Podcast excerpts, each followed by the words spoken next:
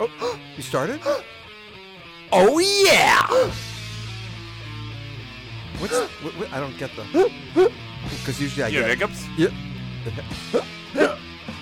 Ah, I was drinking. Howdy, everybody. I'm Robert. uh, And I'm Ira. this is Anti Wave. Yes, it is. A podcast all about the films that cruise right past the typical Hollywood formula. Oh, I like that, Robert. And the reason you were saying that this week is because this week we're discussing. Let them all talk. That's the title. That's Let right. them all talk. And our top five this week: Is Oscar movies, ocean Wait, movies. what? Did I say Oscar movies? you said Oscar Can movies. we start all over? Nope. I feel stupid. Ocean movies. Ocean And by the way, that was very funny a few days ago when you texted me back and I suggested, I said, well, yeah, but there's only those three, you know?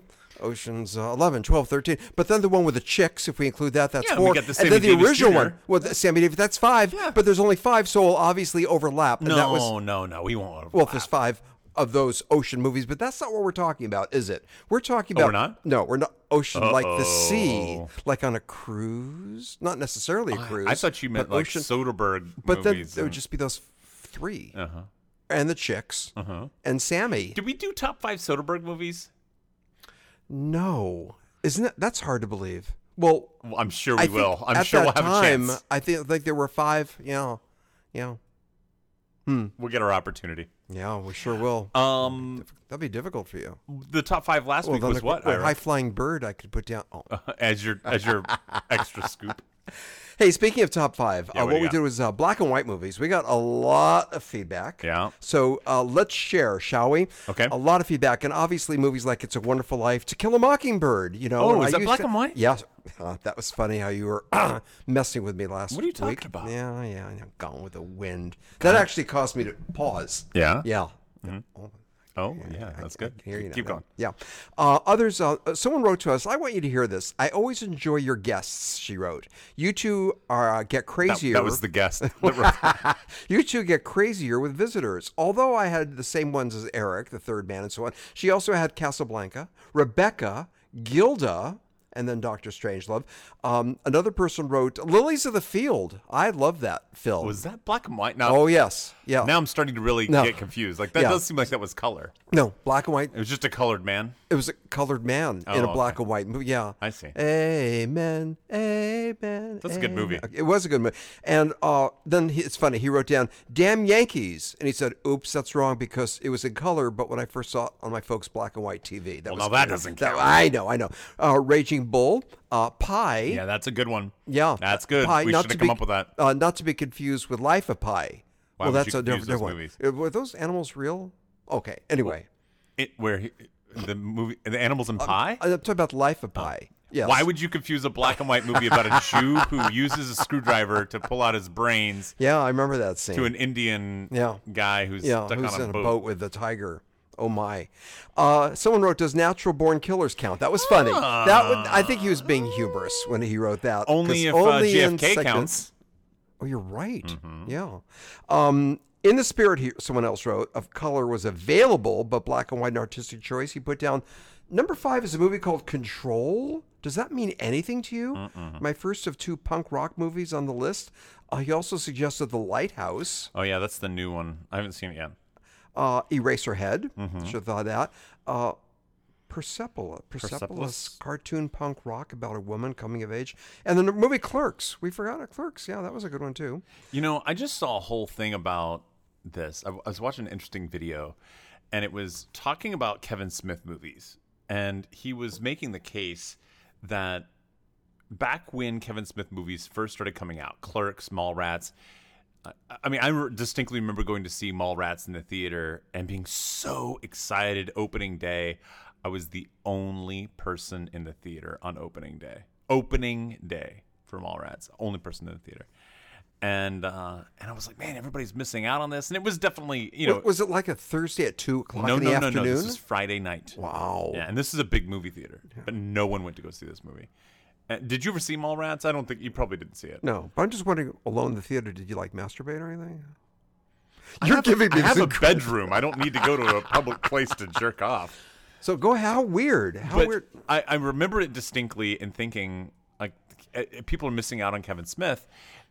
And there was there's some bad acting in Mallrats. There's some bad writing in Mallrats, and this commentator is a YouTuber who was kind of talking about how much of a fanboy he was, but over the years he's slowly kind of let it go and kind of been like, Kevin Smith just doesn't hold up, and that was kind of the premise of the video he was making.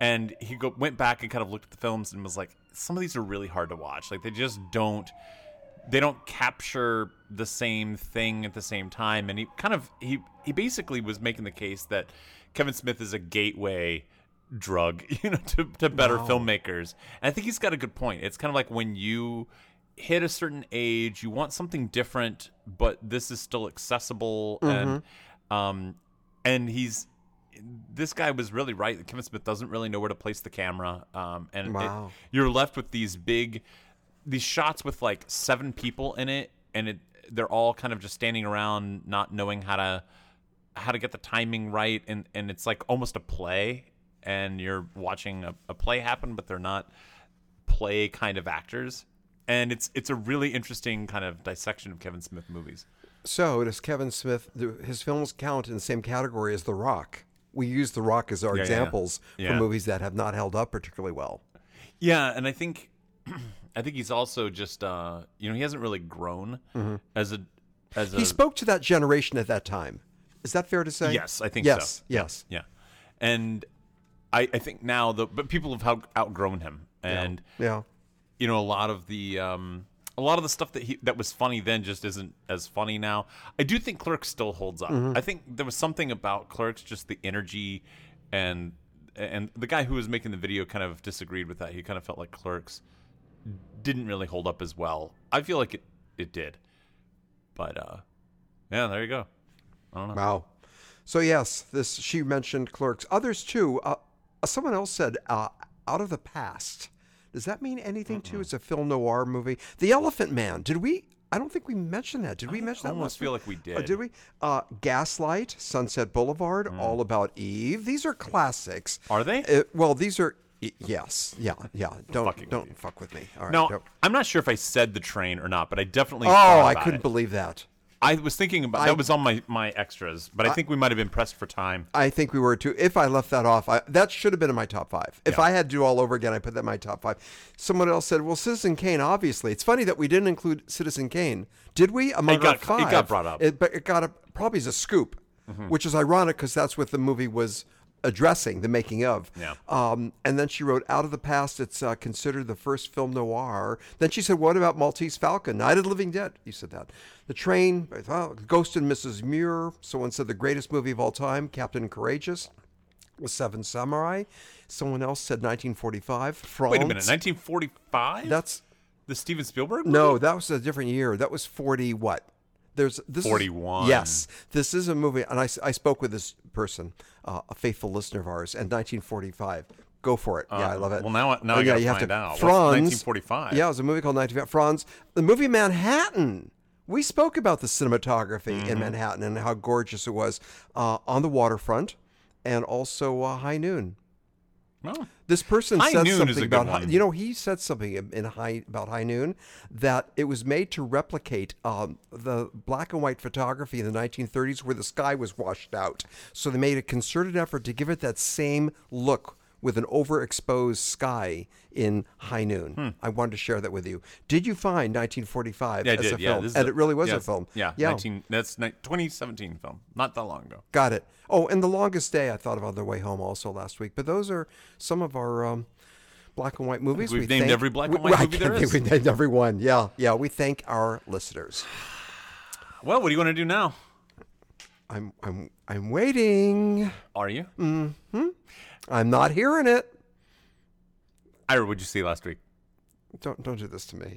The- Please make every effort to come up with something that rhymes with news. Oh, Yeah, oh, well, why would I do that? because it, I have to say in the news, Oh, Uh, like with shoelaces, you can go my uh, kind of loose. You know, Oh, a- a loose y- rhyme? Your podcast partner is is a juice, juice loose. You want you to know, like I, I want to tell you, uh, this t- this morning I was listening to some music with uh, my daughter, and we, I was playing like 1950s stuff, and uh, it's really good. Like, first of all, we we fail to m- mention how good rock and roll was in 1950s. Like, just that sound was so catchy, and you know, she it's always danceable. Like she's you know, she's into dancing now. I don't know if you noticed this. Has she- uh, the few times that you've mentioned that you played around with her, you've noticed that she's dancing. Around. She loves banging on drums and Yeah, things too. She yeah. likes, yeah, yeah. but anyway, she really likes the blues. She does. And it's time for In the News. Now wait a minute, you gotta work on your segue from in the What? It was blues. smooth. It wasn't so smooth. no, you got to say, oh, well, that gets me down. But you know what will get me up? Listening to In the News. So, th- you know, you got to work with me a little Oh, bit. yeah, Ira. I'll work on that really hard. I'll try to come through for you and do a better job next week. Failure. A big fail. The prom. James Gordon is being heavily criticized in large part by the gay community for the fact that they hired a straight man to play the part of a homosexual. Mm-hmm. Wait, in the he's not a prom. fag? No, people think he is, Oh. Mm. but actually he's straight. Well, he's married, and has three kids, and I think he is straight. Although he does have uh, effeminate uh, tendencies, qualities, qualities about himself. And there was such a backlash, such a backlash on Twitter and stuff. And I know we've talked about this before. Backlash The, sounds like a gay move, doesn't it? the word itself, backlash. are ever- you have are you you ever going for backlash sexual? somebody, are Ira? you getting sexual right now? But what about this? Don't you feel like it's like enough? You're just looking at me and you're watching me. It's like enough already. They're actors, damn it. Well, Ira, Yes. have you learned nothing from 2020? The only part that you're allowed to play is yourself. That's right. That's the only right. part that you're Yeah. allowed to play. Yeah. And it can't be the past self, it has to be the present self. You have to get the past you to play you. That's right. That's right.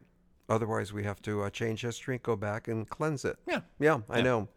So he's been under the gun, the prom. So uh, with Meryl again. Wow, we're going to talk about Meryl later on, aren't we? Meryl Streep. Are we? Yes, we are. Hey, uh, I want to discuss with you Tom Cruise and the tirade. That he, Tom Cruise is in the news. That's good. Now you got a good rhyme going. Mission Impossible, the latest franchise, latest installment of the Yeah, let's franchise. talk And about did you this. hear the audio? Yeah, I did. you hear the recording? Yeah. What's your What's your feeling about this? I kind of feel like Tom Cruise has a point.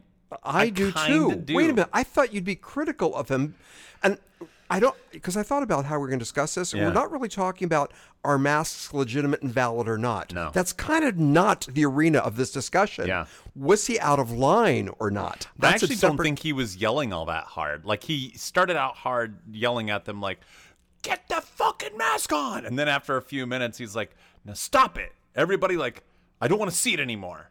It's kind of like you know you're scolding your your child, but don't they know what he's doing? I mean, he's right. He's absolutely right. Robert, I really thought you were going to go the other way because of our previous discussions about the effectiveness of a mask. Oh, but again, that's not what it's this total is. bullshit. Well, I, I t- I, t- I don't think the masks I know. are are legitimate at all. Right. but that's not that's his a argument. separate even. point. That's I a don't- separate I point. think it is a Yeah, separate I point. agree. Keep in mind that he's the executive producer. This is his film. Yes. And there, Hollywood was watching this. They were opening up production, and they wanted to see if, and hopefully, none of the people, the crew, would get COVID. Right. And if that's the case, it would be a little bit of a green light to open up the doors, allow more productions.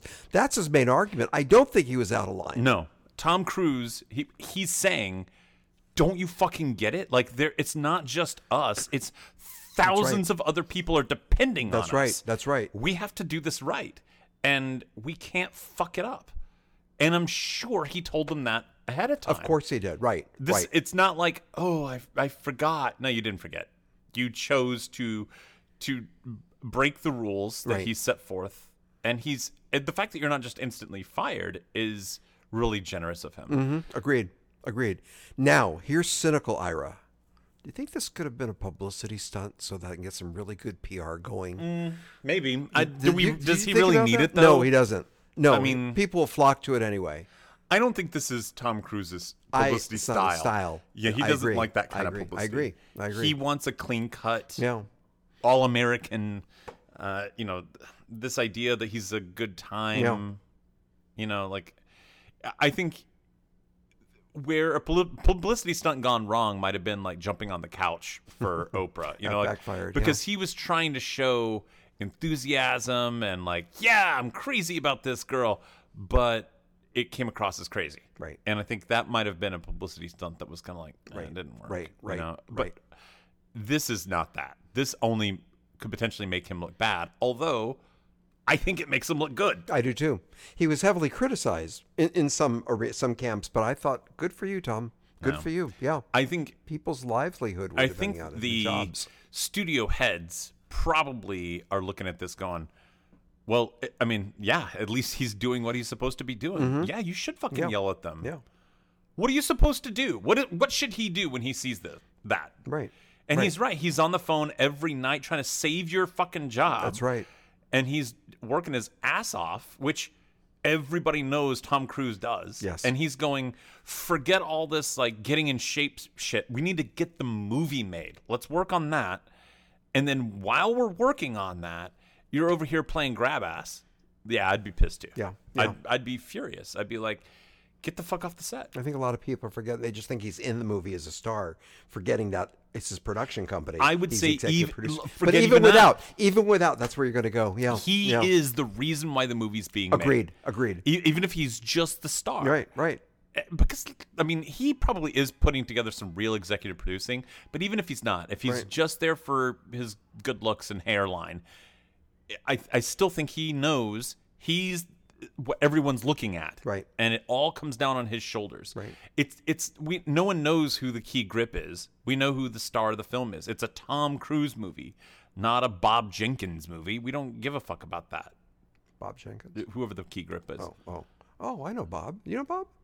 Yeah. I call him. A minute ago, you didn't. Well, no, Robert uh, Jenkins. You call him Bob. Uh, I call know him Bobby. Bobby. I know him as It's like Robert De Niro. Yeah, you know, yeah. I call okay, him well, you, Bobby. you're close with these people. Yeah. You hobnob. Yeah. You you hobnob with the socially I, I elite. key job with him. Ooh, key job. That's Yeah, really 'cause he's- impressive. yeah, Key grip. You know? Yeah, I got- I got that. I got that. Yeah, grip. Okay. He grips me. Yeah. we agree about Tom. Hey, one more thing about in the news. Mm-hmm. You sent me something really interesting. I love these videos. Die Hard, is it a Christmas movie? Yeah. I had so much fun watching this, and thank you so much for. They came up with like a grid, a criteria grid. Yeah. And it was so funny. It included elements of songs, Christmas songs, Christmas songs. Mm-hmm. and it had the number of trees and how many times the word Christmas is said in a movie. So they actually laid it out, and according to this criteria grid, It's It a Christmas movie. is- it is a Christmas- And they go made a ahead. good point. They even they used some scholarly research and they said so. Even if we're using this like idea of altruism and doing good things for other people, it fits that criteria as well. So there's all by all the- the criteria that you want to lay out. Like each criterion, uh, Die Hard hits. It checks that that box. Yes. Being contrary here, of course, my other argument was that, but doesn't a Christmas movie have to feel good? The tone, the story has to be Christmassy. And then, of course, you fired back and said, well, what about Fat Man? That's a Christmas story. But what, what, let's talk about the tone of Fat Man. Mm-hmm. So I don't think that tone, uh, the feel good quality, uh, Tis the Season, is not necessarily a criteria for it to be a Christmas movie, but it was it was a very funny video the way it laid out everything and the number of times where Christmas was said, the songs, the tree. Right, I yeah. particularly like the ending of the video because it made the soft case. It music. said, "Look, here's what a Christmas movie is. It, it's part of our." Um, our the zeitgeist of Christmas movies. It's what do you watch each year, and we can see that Die Hard is becoming a regularly watched movie around the Christmas season. So it really is becoming a Christmas movie. What's whether the you closing like credits? it or not. What's the song in the closing credits? Oh, the weather outside. no, I know this. What? But yes, but that's to be funny. I mean, you But smi- they sing it several times throughout Yes, the movie. I know. I know they do. Yeah. And I think it said like it, it it has like seven Christmas carols, twelve if you count Ode to Joy, and it was kind of like I, s- I laughed out loud in the video Yeah. about if you count Ode to Joy, that makes it Yeah. 12. That was very funny. and I think I I think they're right in that a Christmas movie is whatever you watch around Christmas, right? And certainly you should have some sort of theme about Christmas kind of interwoven, right? If- If you watch Waterworld every Christmas, it's like okay, well that's not really a Christmas movie, but something like Die Hard takes place at the Christmas Right. season. Uh, I mean, it all takes place on Christmas Eve, but I'm sure some of it went after midnight, so we could argue that the last scene is Christmas morning.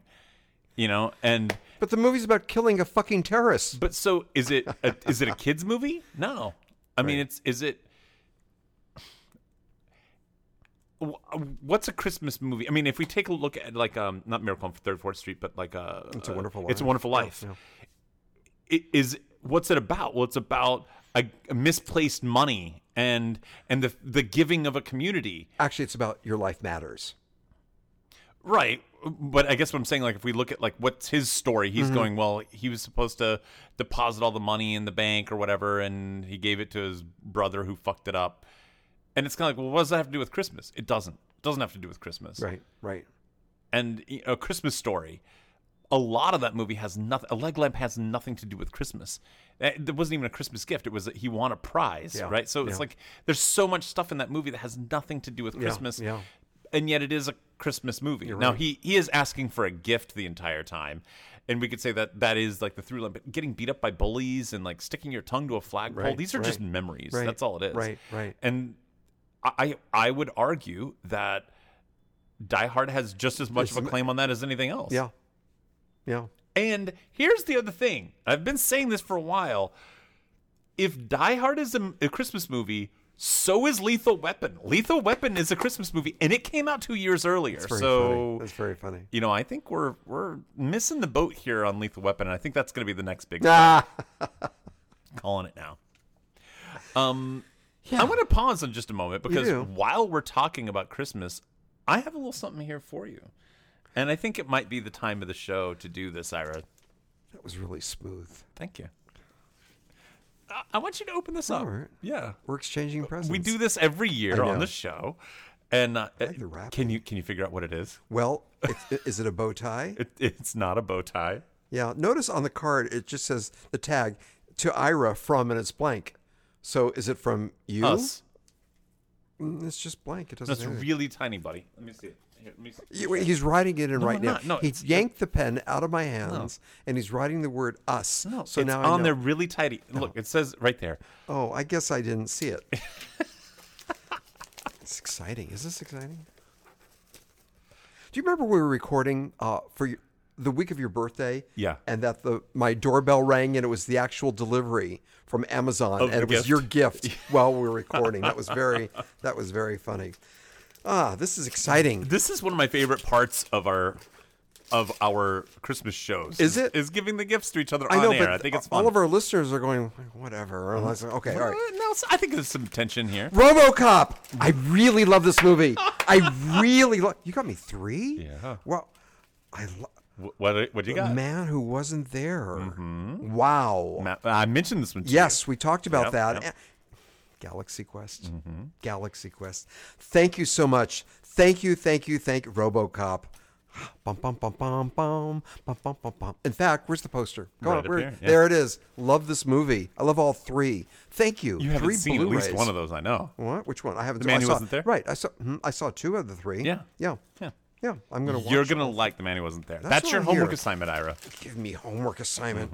Getting too old. Thank you so much. And Mm-hmm. I want to start trying to give you gift movies that I know you would appreciate, but you haven't seen yet.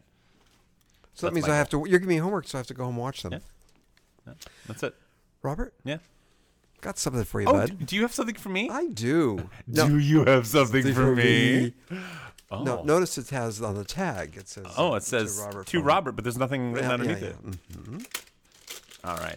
This is beautiful wrapping. I wrapped it myself. Did you really? Mm-hmm. This is nice. Yeah. Thanks, Ira. What is this? oh, Ira. Did I do good? You did good. Tell us what it is. No, I'm not doing that. Uh, This is the Chevy Chase Classic Vacation Collection. it's the series. This is National Lampoon's Vacation, 30th Anniversary Edition, European Vacation, Christmas Vacation, and Vegas Vacation. Wow. is that a good fit? Are you That's happy? Great. Yeah. That's wonderful. Why don't I own these? I'm surprised you don't know them. And by the way, thanks to producer Joey for steering me to this gift. It's got an 85 minute documentary. Mm. Mm-hmm. You know, the first one is great. I've never seen You any- haven't I've seen never seen these? it. In fact, maybe I should take this Get home. the fuck out of here. I've you never haven't seen, it. these I movies? don't like movies. It's great. Merry Christmas, And bud. this is this is when Chevy Chase was, you know, When he was- legitimately funny and yeah, like and before it gave me an asshole, Yeah, right? there's- Yeah, yeah. great. Thank you so much. for Merry this. Christmas, my Yeah, friend. These will be watched. Good, good, good, good. All right. So Fucking cheapskate. What- Got a what? Fucking I'm sorry. What are you Vacation mumbling of- about? What? Huh? Wait, uh, what did you Huh? say? Oh, No, I said thank you so much. I thought you were saying Appreciate it. something else about being cheap. What? What? No, I, you're Jewish. Well, That's it. whose was more expensive? You think that your gift to me was more expensive than my gift to you? Is that what you're I implying? don't think that. I don't know. I don't know. Fucking cheapskate. I can't believe you give me that. Um, let me tell you some movies that I So- saw this week. Yeah, some wait, excuse me. Some are old, some are new. We now present the week in review. Well, didn't you just do it? no, you interrupted me by giving me a present, which evidently was more expensive than when I got you. Oh, that was How- the news. That's Th- right. That's than what the that second news, one- yes. However, Yeah. now that I did the ditty, Oh, yeah. we're forgetting something. Oh. Oh, Oh. sponsor. Oh. Mm-hmm. Did you know this this section was brought to you by avgearguy.com? Tell us about this. avgearguy.com has over 30 years of experience in the business of transferring all of your non-digital media into digital media. These are your film slides, your old photographs, all of the uh, old home movies, all of that stuff can be transferred to avgearguy.com, especially the home movies which he uses the Terranax machine. That's a to- rare machine, isn't it? There's only so many in the United States. He uses Absolutely. that. We're both clients of his, and he's a terrific guy to work with. He gives a nice discount if you mention Antiwave and like him on Facebook. He runs discounts every now and then. We can't speak highly enough about him. avgearguy.com. What'd you see this week? I'm going to go first. Yeah. Wow. I've got to mention this again. And it's the last time I'll talk about it. Okay. What's my line? I, I you need to let me do this Why would this be the last time? I don't mind talking about what's my line. because it's not a movie. That's okay.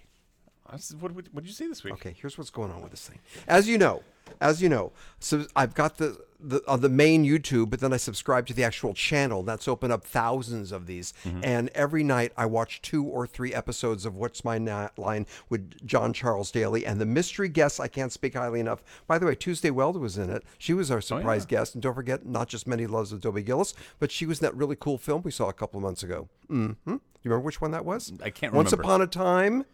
In America? America. That's right. She had a small part in that film. But listen to these mystery guests of Lee Remick, Edward G. Robinson, Art Carney, Walter Cronkite. Oh, wow. Walter fucking Cronkite. must have been young. He- He was well, yeah. This was like in the early '60s, so he was.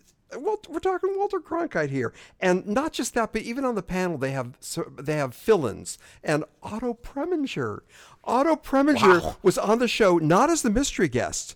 But he had to guess, and he was saying, "Well, is it is it bigger than a bread box?" so there he was. I figured this is Otto Preminger. It is so much fun to watch the Did they, show. No, wait a minute. Yes. When they they don't repeat any of the celebrity guests, right? They do a few times. Jack Lemmon's been on twice. The- Because the reason why I say that is like I, I could totally imagine what do you do if you book somebody and then the last minute they drop out? They'd be Who do you fucked- get? Yeah, they'd be really messed up. Yeah. It's interesting because it's relatively easy to guess the mystery guest because these people are in New York where they made the show, where Hmm. they taped it, either to promote a movie or they happened to be on Broadway at that time. Or they live there. Or they I mean, live there. yeah. So Bennett Cerf had the reputation. I was reading this in his book about how his wife would always comment too that he'd make a list and he kept in his pocket about the A-list celebrities who happened to be in New York this week to promote a film or because they're Mm. on Broadway, and that's why he did so well on the show. So there've been some repeats, including Jack Lemmon. They got him right away. They got him on like the second. Are you Jack Lemmon? And so. It was just a blast watching this. That's so funny. I also want to say that in addition to watching all these A-list celebs playing this silly parlor game, it's the commercials. They've got the commercials in there, and I maybe it's because I'm a bit older than you. Okay, so they don't. you- The commercial breaks. They're, it's integ- It's not integrated, right? It's not like the people that are on what's my line say the commercials. That you're correct. It is not integrated, but the, it, but on YouTube, often the commercials are in where they. Wow. So the big product at that time was called Stop It, Stop It, and it was an antiperspirant. Oh, stop it. No, for underarm perspiration, and the buzzword. This is going to sound really cheesy, but was psst, psst, there goes perspiration. That's god awful. But that was like what we used to say to each other in junior high. If you Oh, rem- you stop it. "Psst, psst, there goes perspiration. So I'm watching these old commercials and I'm loving what's my line. Wait, wait, wait, wait, wait, wait, wait. If some girl walked by, you would do that. You would go, psst, psst, there goes perspiration. Well, I and don't she think- wouldn't turn around and go, stop it. I love the show. I can't get enough of it. Yeah, can't get enough of it. All right. I can't believe they missed the opportunity to say, stop it goes in your armpit. this is 1961. They wouldn't talk that way. You couldn't say armpit? Even today, it's a little bit dicey. Armpit? Psst, psst, there goes perspiration because you'd spritz it, you'd spray it. Hey, have you ever heard of a movie called Mope? N O P E. First of all, do you know that word? I googled the word Nope mope. or mope. Mo- mope with an M. Oh, yeah, This yeah. is a n- Yeah, Do you like know- a like an idiot. yes. Yeah. In the porn world, You mope. Thank you. In the porn porn world, a mope also is someone who's like in the film but not of importance. Right. Not of importance. There's I a- mean, what? Yeah. I would have no idea. There's a movie called Mope, and it was actually a true story about two friends who get involved in the porn Now, wait a industry with minute. a grisly ending. we can't talk about this without bringing up what? a certain something. I am in the presence of a mope. Are you suggesting? What are you getting at? I'm suggesting that there are people in this studio who may or may not have been in a porno movie, So, folks, until next week, keep watching movies, and we'll help you sort them out. but they did not do the fucking. I was involved in more than one porn film, and I made the choice while filming to not participate in the sex, but I'm in the film throughout. with a raging heart on. Well, yeah. Yeah. Yeah. And I had my moment of truth. It was a parody of that HBO series, Taxi Cab Confident- Confessions? Yeah, Confessions. Yeah. no. And I was the cab driver. I drove a cab. They had a couple cameras going, and I ad libbed the whole thing. And, uh, and I had my moment of truth where one of the um, stars uh, un- was undoing my belt buckle. And I knew this was the moment. And the, the producer said to me, are you going to run for public office ever? And I said, no. He said, then however you're comfortable, but there's really no reason why not. I love that that was his sales pitch. So um, it's my uh, claim to fame. I'm I'm quite proud of my uh, appearance on That's the your claim to fame is that you're a mope. What's What's the movie about?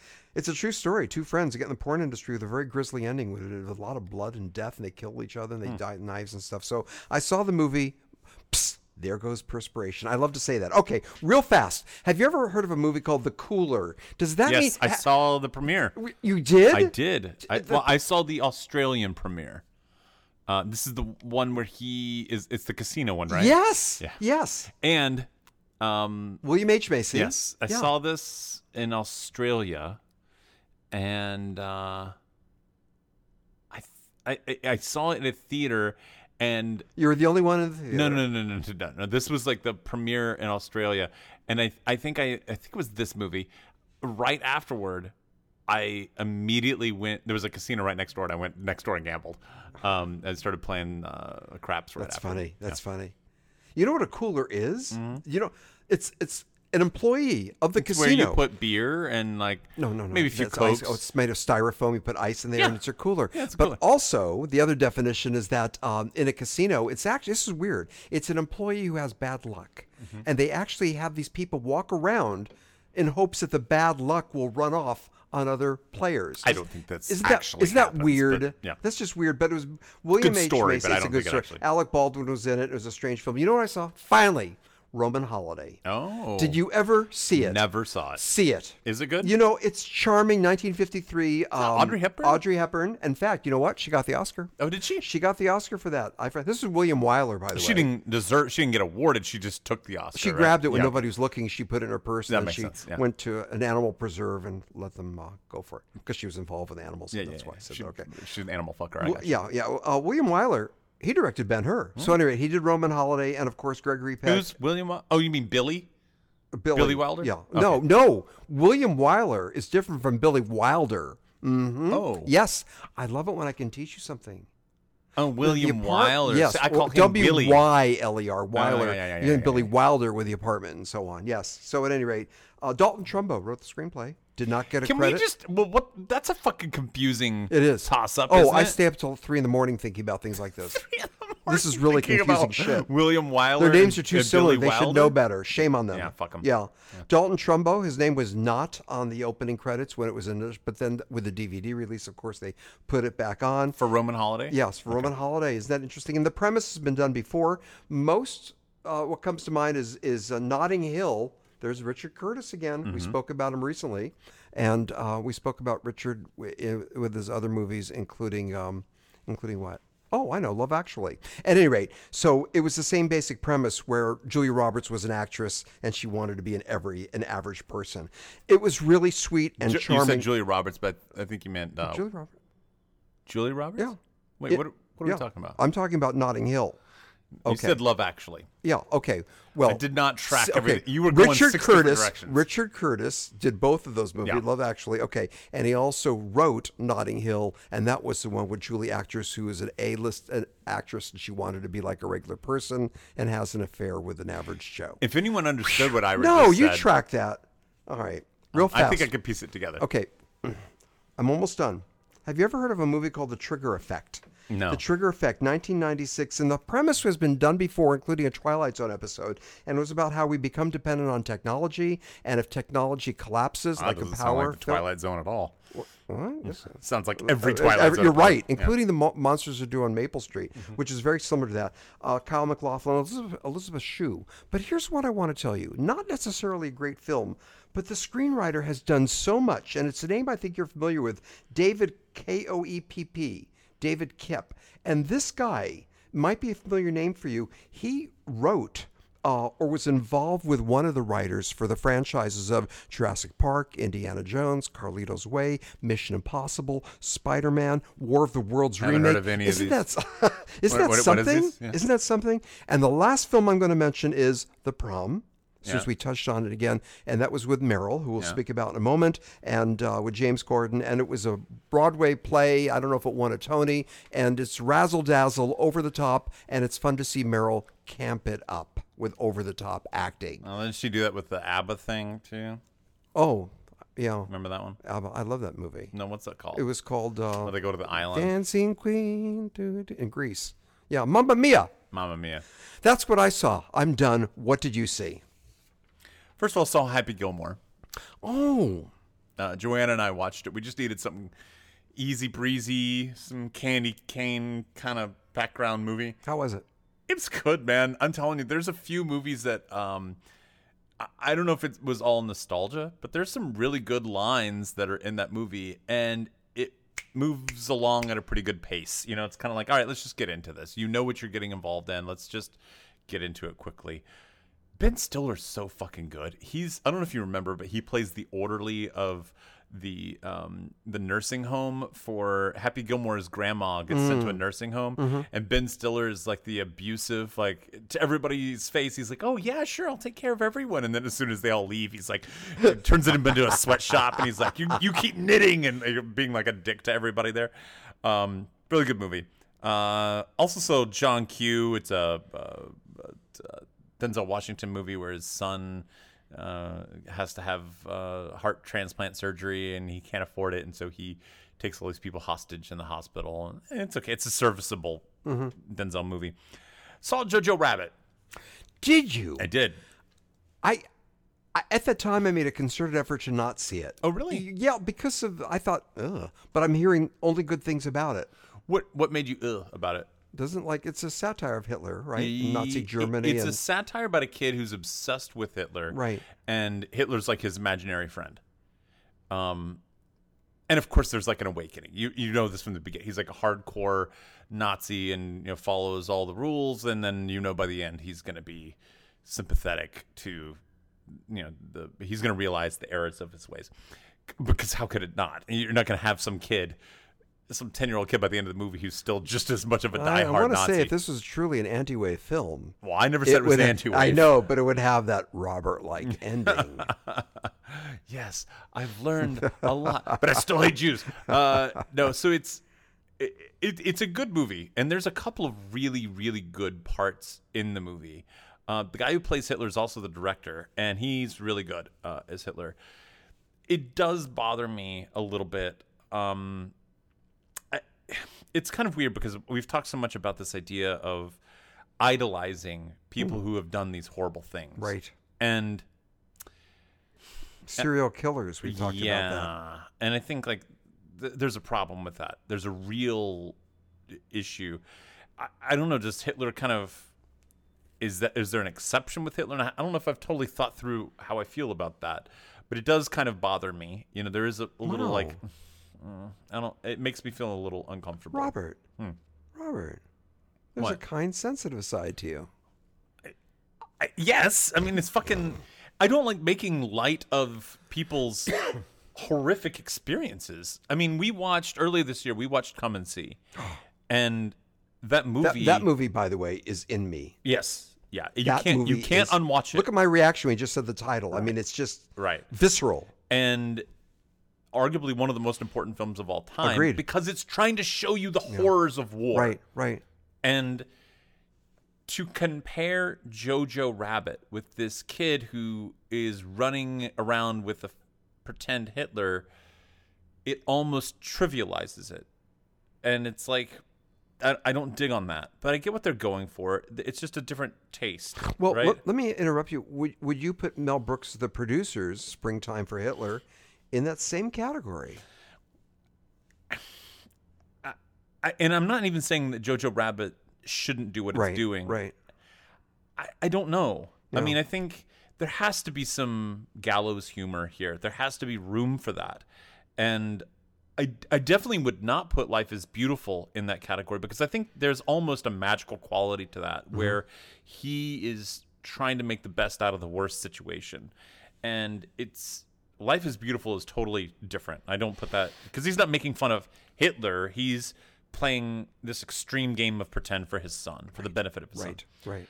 Um, producers. Yeah, I don't. I think Yeah, the producers somehow gets away with a little bit more because it's almost like they know what they're doing is bad. You know, like they know what they're doing is wrong, and the characters get that. But And you know, the fact it was written and directed by Mel Brooks, I think, also gives it more of a pass. yeah, It does. Maybe. It does. I, I I'm not saying I don't uh, that these are bad movies. I just there's just a little thing in there that it, if we're not at least aware of what we're doing, like, do you get that people are going to find this offensive um, and why they're finding it offensive? I think we've lost. We've forgotten what happened, and we're making we're making Hitler into a caricature. It wasn't a caricature. He's a human being that led people to do some really horrific things. And if we don't forget that, if we don't, I- I'm sorry, if we don't remember that, if we do forget that, then we've we've kind of lost the whole plot and we leave ourselves vulnerable to that happening again.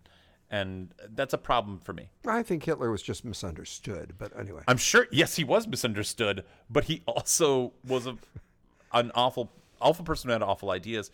But so was the rest of Germany. Germany was angry. They were misunderstood and they had misplaced anger. And it's not one person.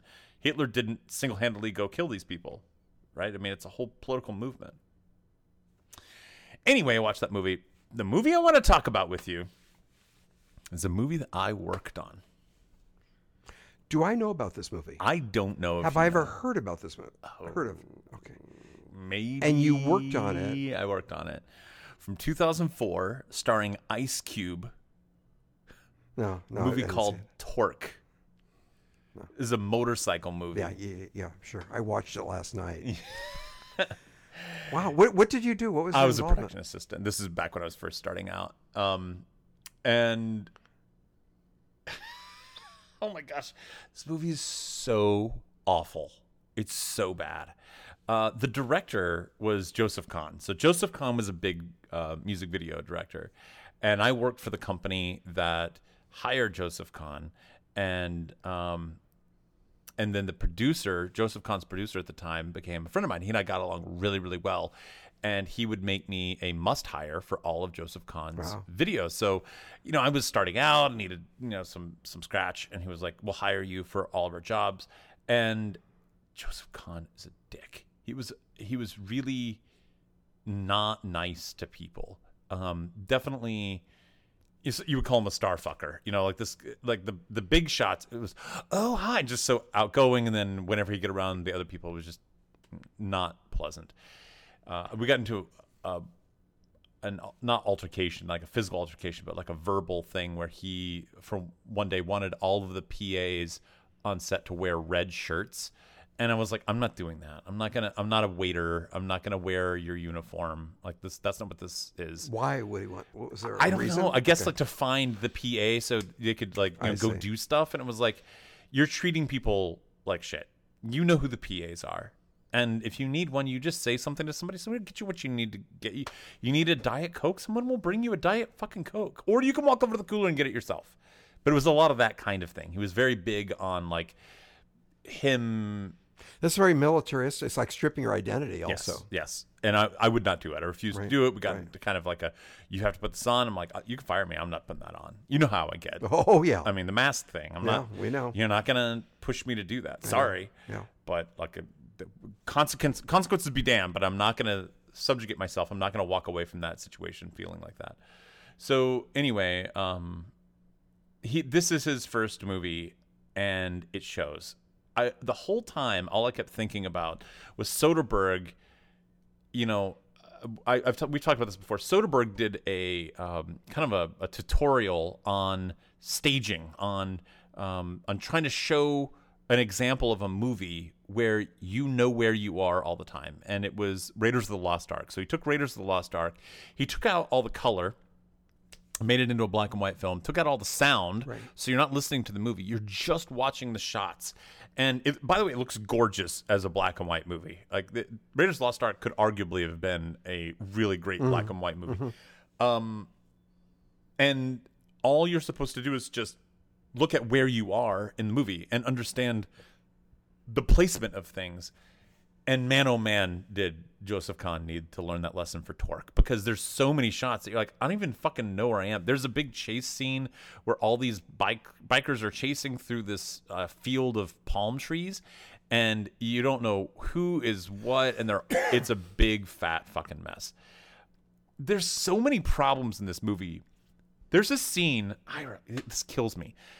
Okay, so they have to. There's a big. I mean, there's so many problems. I can't even begin.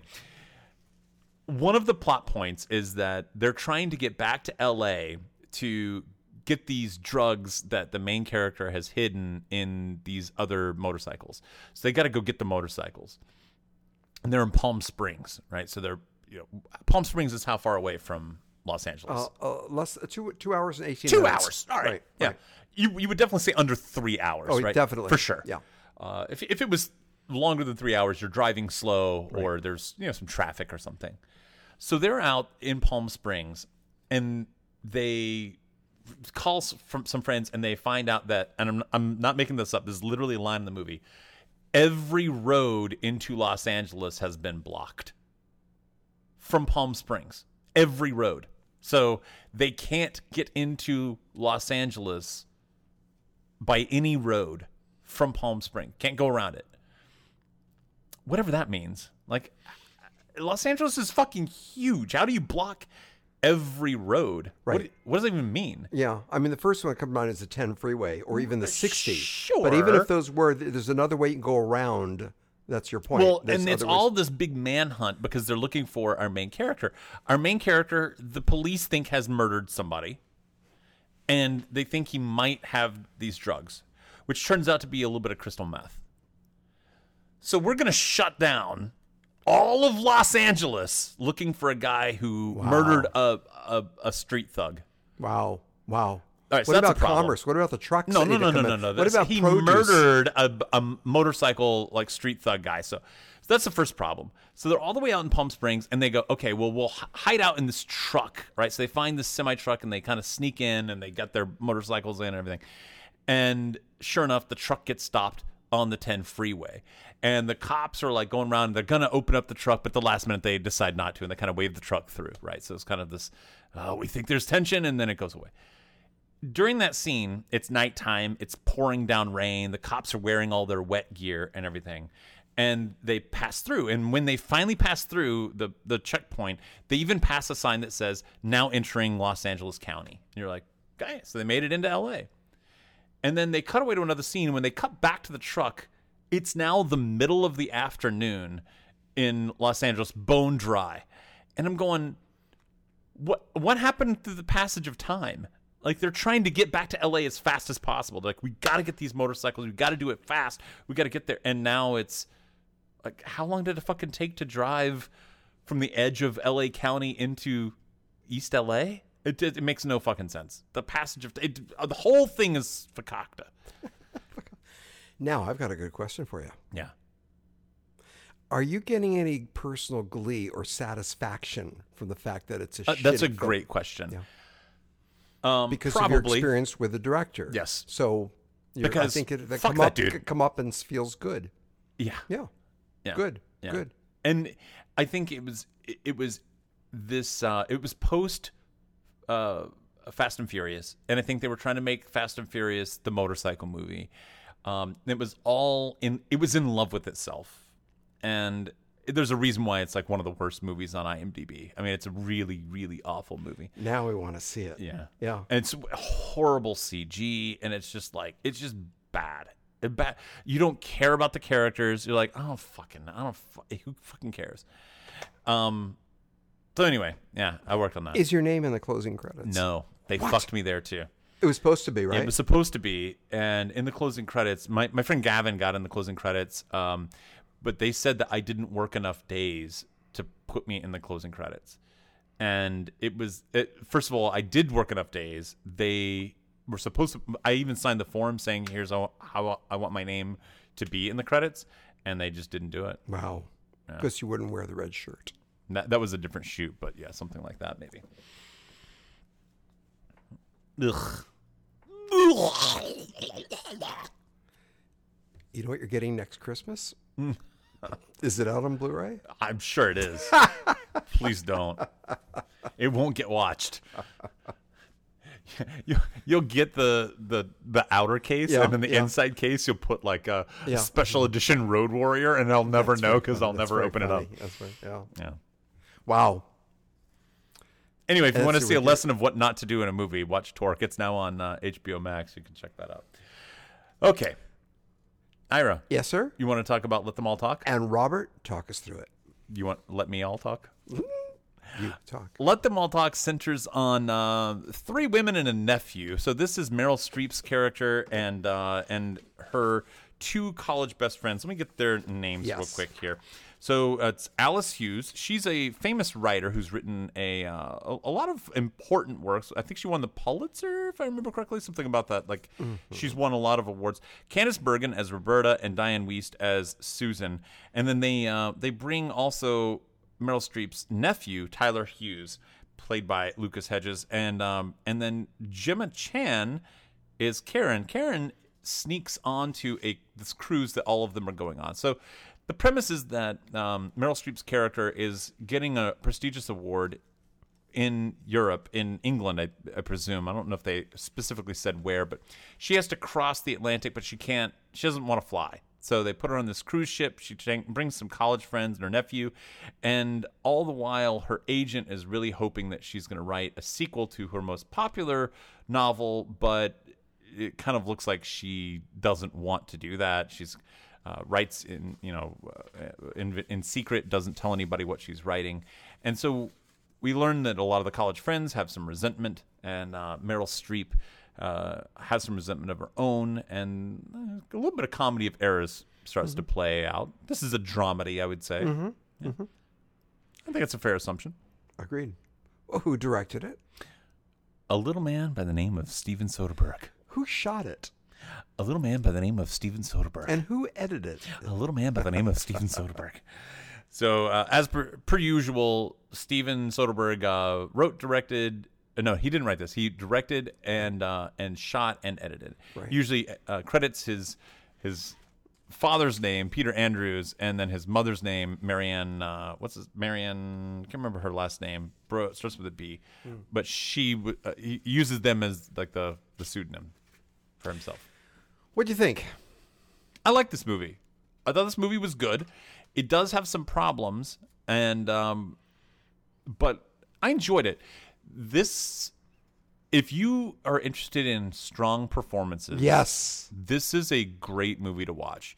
This is a masterclass in acting. acting. Uh, this is really, really strong performances. Meryl, sh- she just does no fucking wrong, man. I, I mean, I, I can't remember the last time I've ever seen her in a movie where she's not hundred percent believable in what she's doing. And while I don't care for her personal politics and and you know her off-screen persona, what she does on screen is fucking awesome.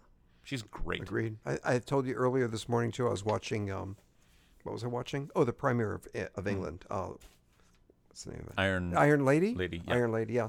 Y- Are you a fan of that film? Yeah. I was trying to Yeah, remember. she's great. She was incredible in that movie. And again, the- uh, earlier when we mentioned even the prom, and the main reason the it was it was glitzy and over the top, but it was fun to watch Meryl. Mm-hmm. It was just fun to watch her ham it up.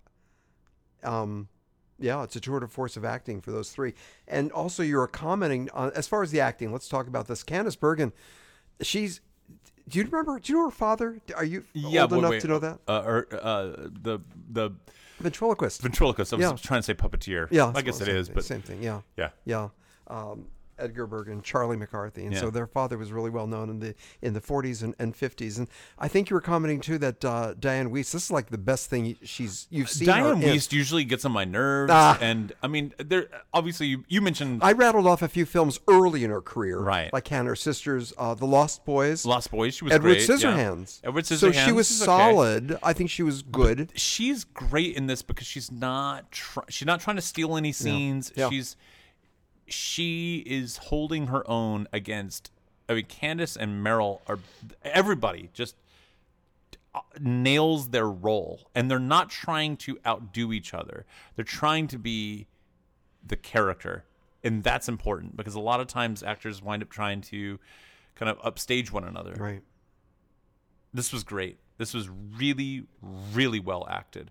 I mean, there was that one scene. I, I Robert and I watched it together b- earlier before we recorded, obviously before we recorded. And there was one scene where I commented that it was a little bit cliche, uh, coaching a guy in how to deal with rejection from a woman and and to go for it, and you have to take risks. And I said to you that that is a cliche, even the dialogue. But Meryl brought it to another level, brought that scene to another level, and just watching her, her her face. And there was one moment where she was walking uh, in the the the boat the ship's library. Was that it? Yeah. And just the way she strolled in as this um, writer. She's hunting for what books are on board and seeing if her Yes. books are there, and they are. And then there's another writer who's on board, and his books are there, and he has a lot more books than she does. And there's a lot of revealing of the character, and just that revelation is important. And just seeing her try to discover where are the books located. That's that's a total Meryl thing to do. she doesn't just she doesn't just walk with purpose. Like, oh, I know where the books are. She explores it. Like, where would they Right, be? right. Uh, I think it's in this aisle. She's got to look in, up and down trying to find it. She's a treasure. Yeah. Yeah, she is. She nails this. Now, let me tell you some of the problems with this movie. Um, it's shot beautifully. I think some of the cinematography was gorgeous, and yet it's still um, like in the more intimate moments, it wasn't flashy. It wasn't. Uh, it wasn't taking away from the important um, dialogue that needed to happen. The problem that I I do have with Soderbergh's movies is sometimes they can be clinical, and it there is a in some of his movies, uh, Aaron Brockovich is a great example of this. In Aaron Brockovich, we know Aaron so well. There's such there's like a a warmth to understanding her character and all the other characters involved. We just we get them and we're in their lives immediately. And then in other movies, there's a detachment, there's a removal, and it's like we're watching snippets from what's happening, but we don't know them exactly. And I think that's kind of what's going on here. I don't feel like I, um, I feel like I'm being shown certain parts of their lives, but I don't know these characters the way that I would with Aaron Brockovich or something along those lines. So Soderbergh's capable of showing that warmth and not. I mean, I think same with like Ocean's Eleven. Ocean's Eleven is so. I, I the only term I keep using is warm, where you know all of the characters and it's just it's fun and friendly and e- easy to get into. Um, even um, I felt like a, uh sex lies and videotape. There's a detachment between each character. Do you understand what I mean? Mm-hmm. I know what you mean. Yes. And I feel like here, even though I knew the characters, I liked the characters, great acting. Um, there, it's not uh, totally. How do I put this? The warmth with the characters was really, I think, with the nephew and the um, the agent and their relationship. right. And there was some, a coldness to a lot of the That was- other Agreed. characters. Yeah. Yeah. Do you get what I mean? Of course I do. It was artificial, a little bit synthetic, a little bit not synthetic or art. it wasn't as removed. organic to. the the dynamic between the, the nephew and the literary agent was more more we knew them better. Yeah. We knew them better. Yeah. Yeah. It's kind of like um it is that. It's that we knew them better. How do you describe this? It's like the, it's not the chemistry because there was chemistry between M- Meryl and the other um uh with Diane Diane and uh and and Candace, but it's like there's there's just a dis, dista- it's like detached. I don't know what else to say. Right. It's a distance. And some movies have that, some movies don't. And I think Soderbergh's movies a lot of times have that detachment. There's not a real deep connection between some of them. Sometimes there is, but a lot of times there's not. So is that a conscious choice? He's is that a goal? I of don't his? think so. I don't think that is a conscious choice that he does. I think it's an effect that comes off, and it's a Mm-hmm. problem that I think um, he would be wise to address. Mm-hmm. Uh, maybe it's music choices that that aren't there, uh, and a lot of times he doesn't use music except for montage, and and he. I think sometimes music can make it feel a little bit more warm, and we can kind of place it in Mm-hmm. some of those feelings. Um, but that was my that's my problem with some of Soderbergh's movies. Not all of them, but a lot of them. What do you think? I liked it much more than High Flying Bird. Mm-hmm. I didn't like it quite as much as The Laundromat. Mm. I'm putting it in the middle. In the middle. The Laundromat had some great moments. in it. Yes. I connected more with it. There was more laughter. Some what I read one review about this film. It was like they said it's the exchange was like a Woody Allen movie without the humor. I think there's some truth I, I to get that. Yeah. I, I understand that. Yeah. I mean, It there were was- some funny parts. There in were this. some funny parts in it. It was quite talky. Yeah. And I felt like it was um, one of your favorite movies. I'm being sarcastic. My Dinner with Andre at Sea. That's how I, Hmm. I felt. can see that. My- this is my Dinner with Andre at Sea. And um, I did get a little bit restless two thirds through. Did Yeah. you? Did you? A little can bit? see that. I, I, yeah. But I, I liked it again more than some of the others I'd mentioned. Um, I wasn't swept away by it, but I'm really glad I saw it. And it's a tour de force of acting. Yeah, I think that's it. I think I, I think it's a good movie. It's a great example of strong acting. I think I- it's what I've said before. The reason why I like Soderbergh is that he's experimenting. I mean, he is a filmmaker who he really could just settle in and just say, "I'm going to make these kind of movies. I'm going to make Ocean's Eleven Right. over and over and over Right. and over again." Right. and Which that's it. He could have a career for himself. But he, instead, he's going, "No, I'm going to do something different. I'm going to I'm going to play around here. Here's my new experiment. Here's how I'm going to approach this." And I think every time he's making a new movie, it's a different experiment. It's like, "Well, let's see what works here." You know, Logan Lucky basically was Ocean's 11, but the experiment was the release and the advertisement. Like, okay, let's experiment with how basically Ocean's 11 would get distributed. How do we release this movie and and and get attention to it? And I think that's interesting that he's trying some of those those things. And he's thinking about all aspects of filmmaking. So I here it's how can we shoot this without a script? Uh, you know, we've got some of the the best actresses of their generation all on this active cruise ship. Let's shoot with a stripped down crew and let's just. Candace was very funny. Oh yeah, she was great. She was funny. Her timing. She There was that one moment where she was- paused. Oh, oh, I know. Yeah. Looking at the guy and on the internet, right? And we found out She he's meets in a jail. shoes, shoestring salesman Yes, yes. and is like, well, he might be loaded, so let's look him up on the internet and find out what's his history. And then she finds out that he's had some sort of history. She says, oh, but he was acquitted. That Acquitted. means something, But right? the pause before she said, "At least he was acquitted." Yeah. It was the way she just milked that last line. That was She was just great. wonderful. It was just wonderful. totally believable as Absolutely. a Dallas, uh, Texas woman. You know, absolutely, I can Yeah. see that. Wanting to find money, a guy with Yeah, money. Yeah, yeah, yeah. And uh, I mean, I think they just. I think it's also this is the kind of film that when people are saying there's not roles for women of this Mm-hmm. age, Yeah. well, yeah, there are. They're here. The problem is most people just don't care about those movies, and you know, I, I get that. I this is not a movie for everybody. I don't think it's that challenging, but it's just I think most people would find it kind of like eh, okay, let's. Where are the guns? Where's the Yeah. explosions? The Where- IMDb is very low. A I'm lot sure, yeah. of threes. A lot of threes Yeah. out of ten. Yeah. Twos and threes. I know. I think the cruise was a metaphor. Oh, you think? Well, it's a metaphor. In fact, they even have a discussion about well, it's not really a cruise. It was just to get from point A to point B. Right. And she said a cruise meanders. That was the word she used. Right. And I think, hmm, like somehow some people meander through life. Yeah. Maybe. See, I got that. Yeah. Um. Yeah. You liked it, I think, a bit more than I did, but I I did appreciate it, if for the acting alone. Yeah.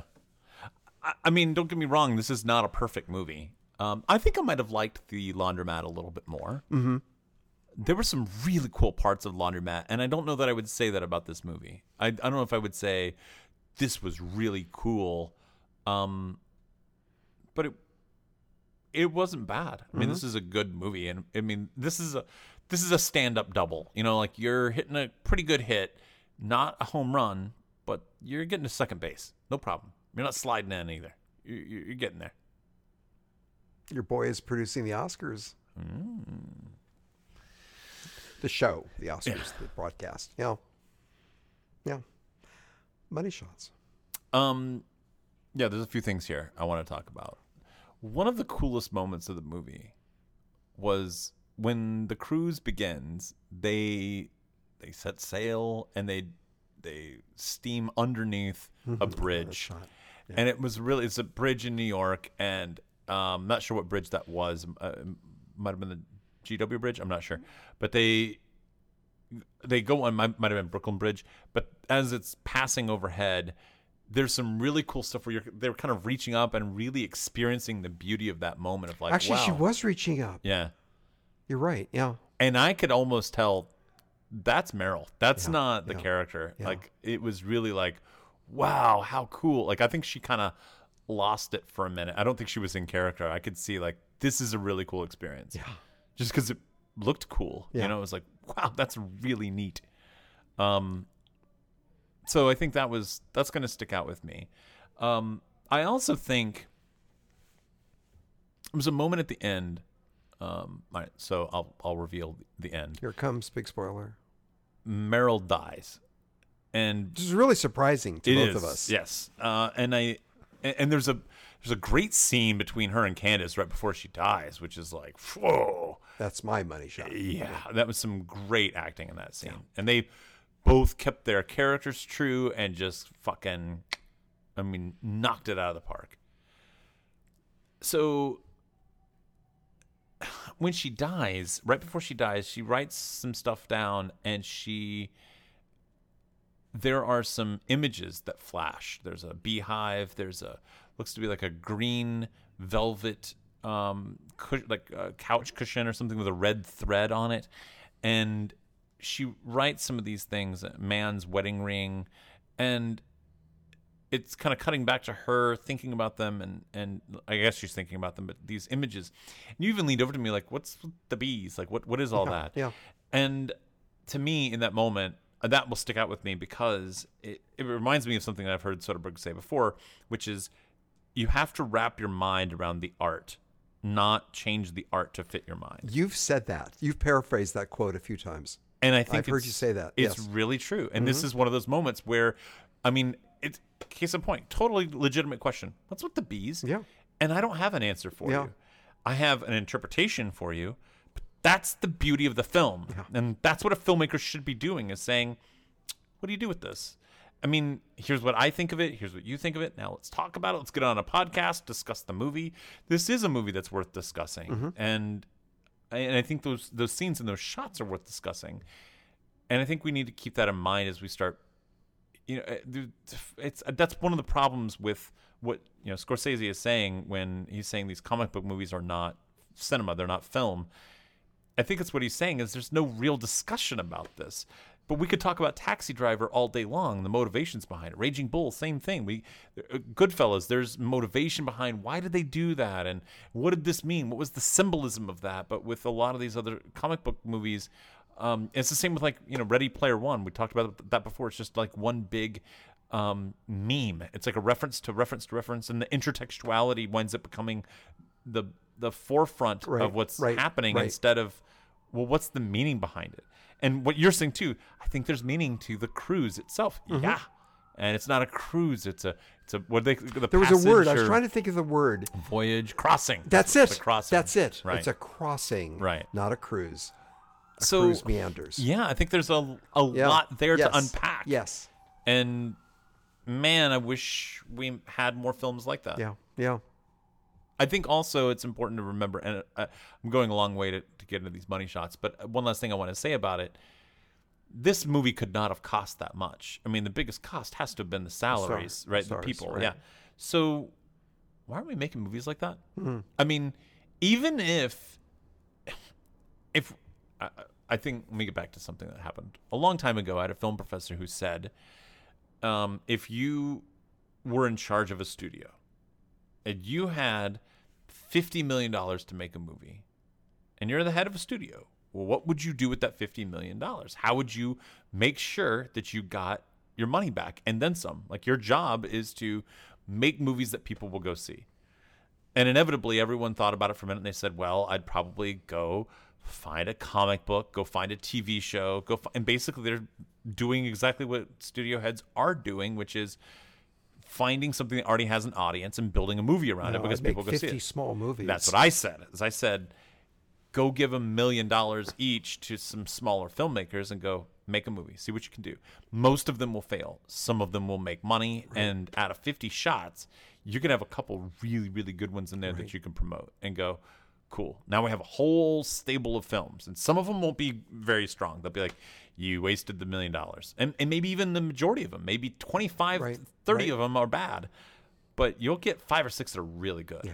Yeah. And I think that's what Soderbergh's trying to do.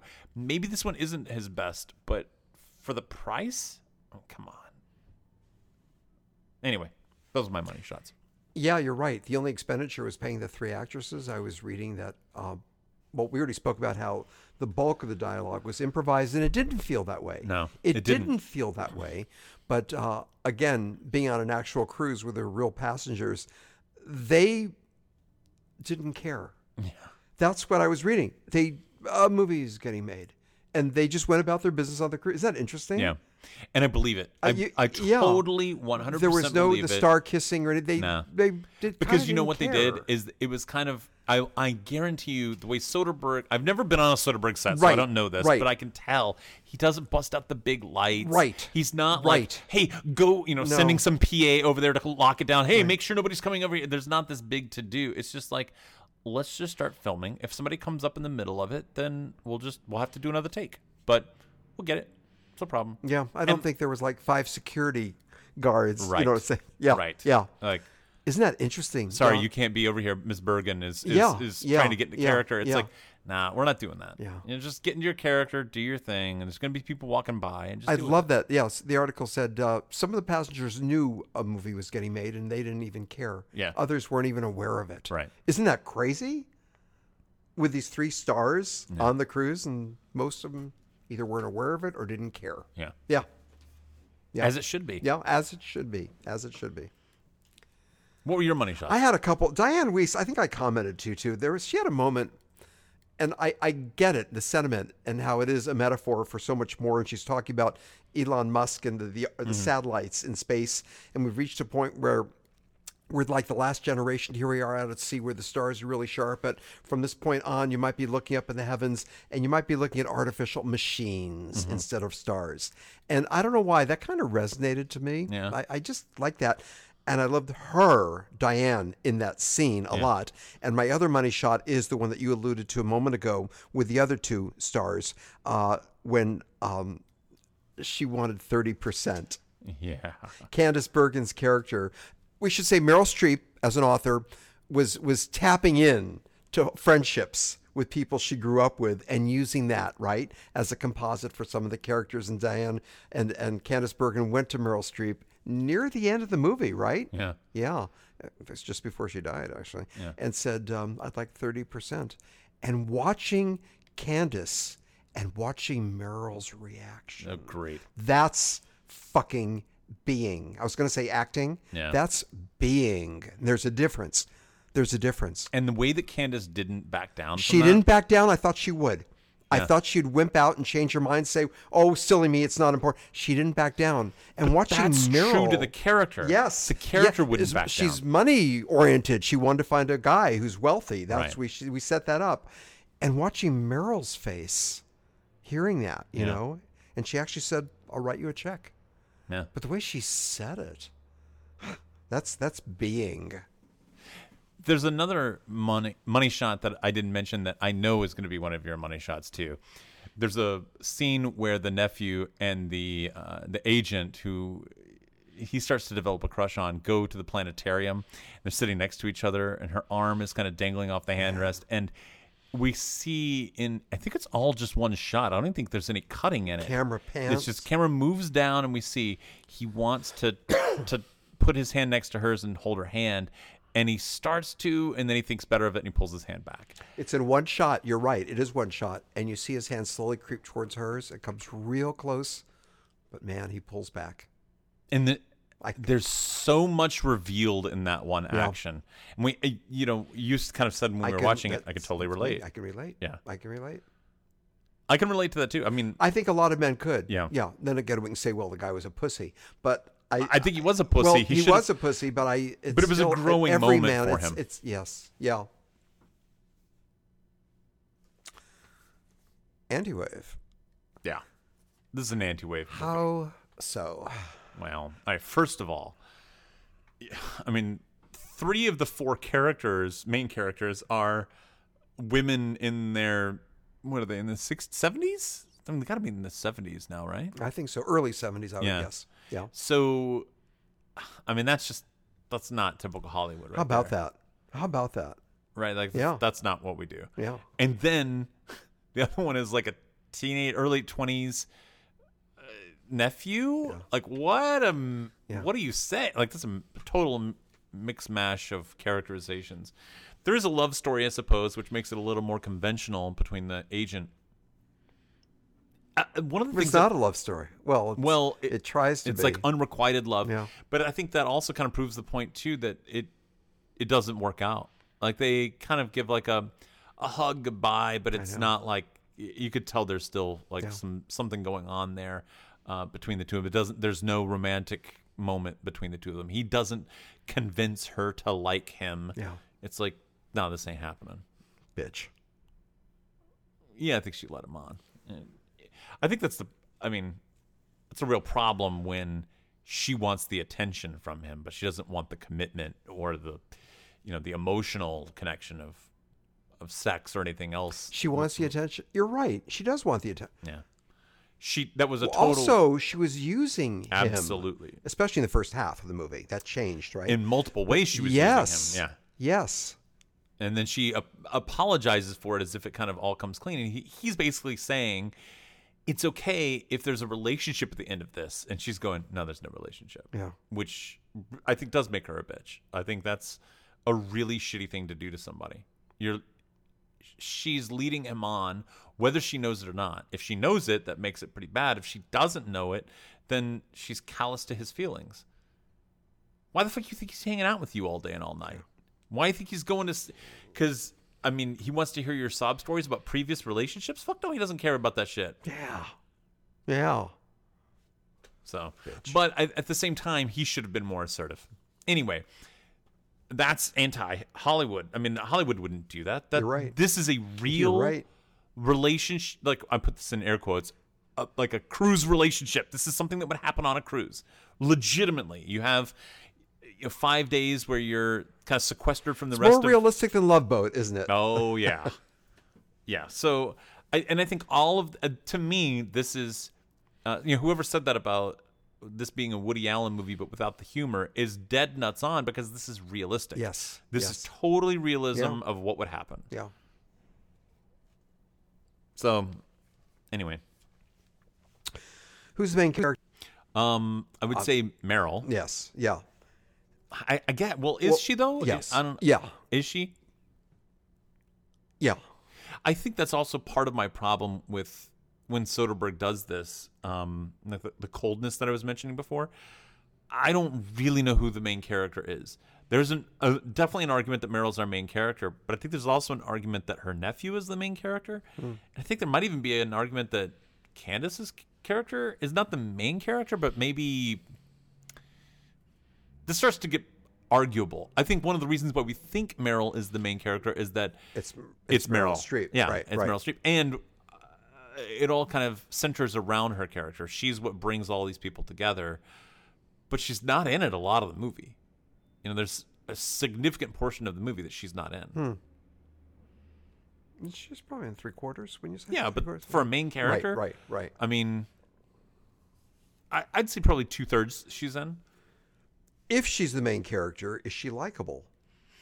I don't know about that either. I mean, she's true. That's, I think all these characters are true. Are they likable? No. I don't know. She reminded me of the character she portrayed in Devil Wears Prada. I kept thinking about that. Yeah, I there could was see a, that. There was a similar that aloof, aloof attitude. Yeah. So um, she's not likable. Does she get what she wants at the end? Well, no, she dies. Really? yeah. All these are anti-wave. I'm, I'm adding s- more and more examples about why this. How could this not?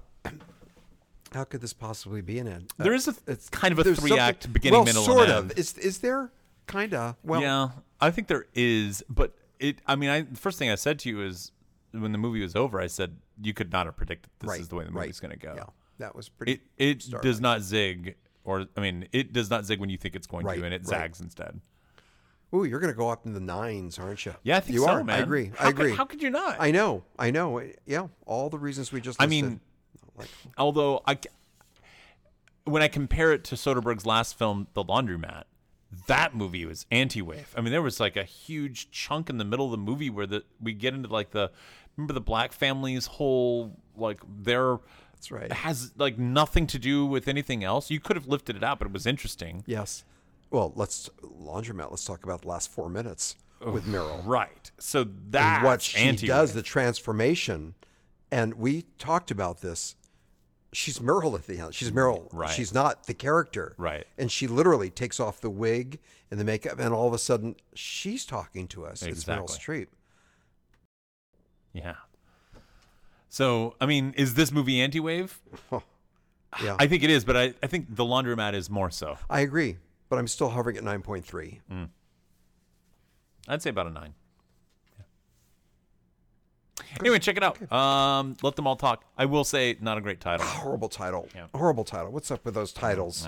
Yeah, Logan Lucky. Mm. Like I said, it should be called Lucky Logan. That would make sense. Maybe, but even it Mm. that's makes not- more sense. It does make but, more okay, sense. all right, all right. Yeah.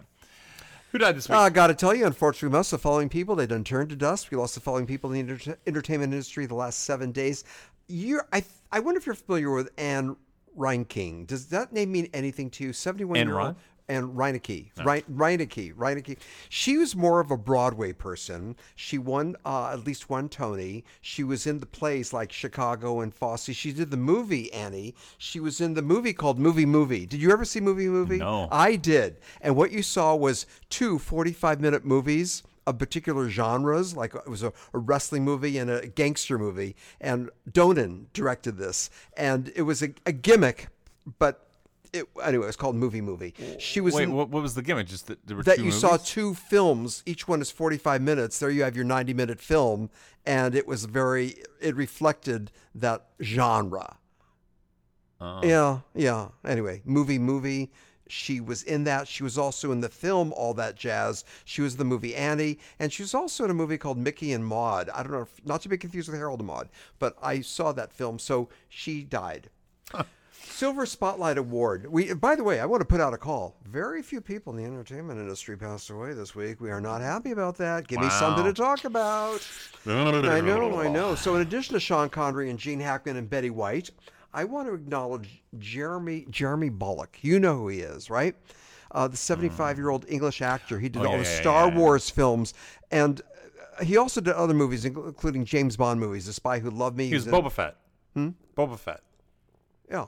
Boba Fett, and Oh, that's right. yeah, That was an odd, quirky character. Yeah. That was Five, awesome. five decades, uh, he gained recognition for his physical portrayal of Boba Fett. Star Wars franchise appeared as the character in the films Empire Strikes Back, Return of the Jedi. He also came back as a different role in The Revenge of the Sith. He was in other films, including For Your Eyes Only, Octopussy, Oh Lucky Man, and like I said, Mary, Queen of Scots. He's dead. Hmm. Candle Corner, we want to acknowledge the following celebrities who had birthdays this week, kind of like the yin and yang of life. You know what I Yeah. mean? Yep. So, Steven Spielberg, 74. seventy four. 74. Brad Pitt, 57. Okay. My boy, my boy, Jake. Oh, Oh. yeah. Jake G. Yep. Jake G's 40 years old. We wish all these people a happy birthday. Forty.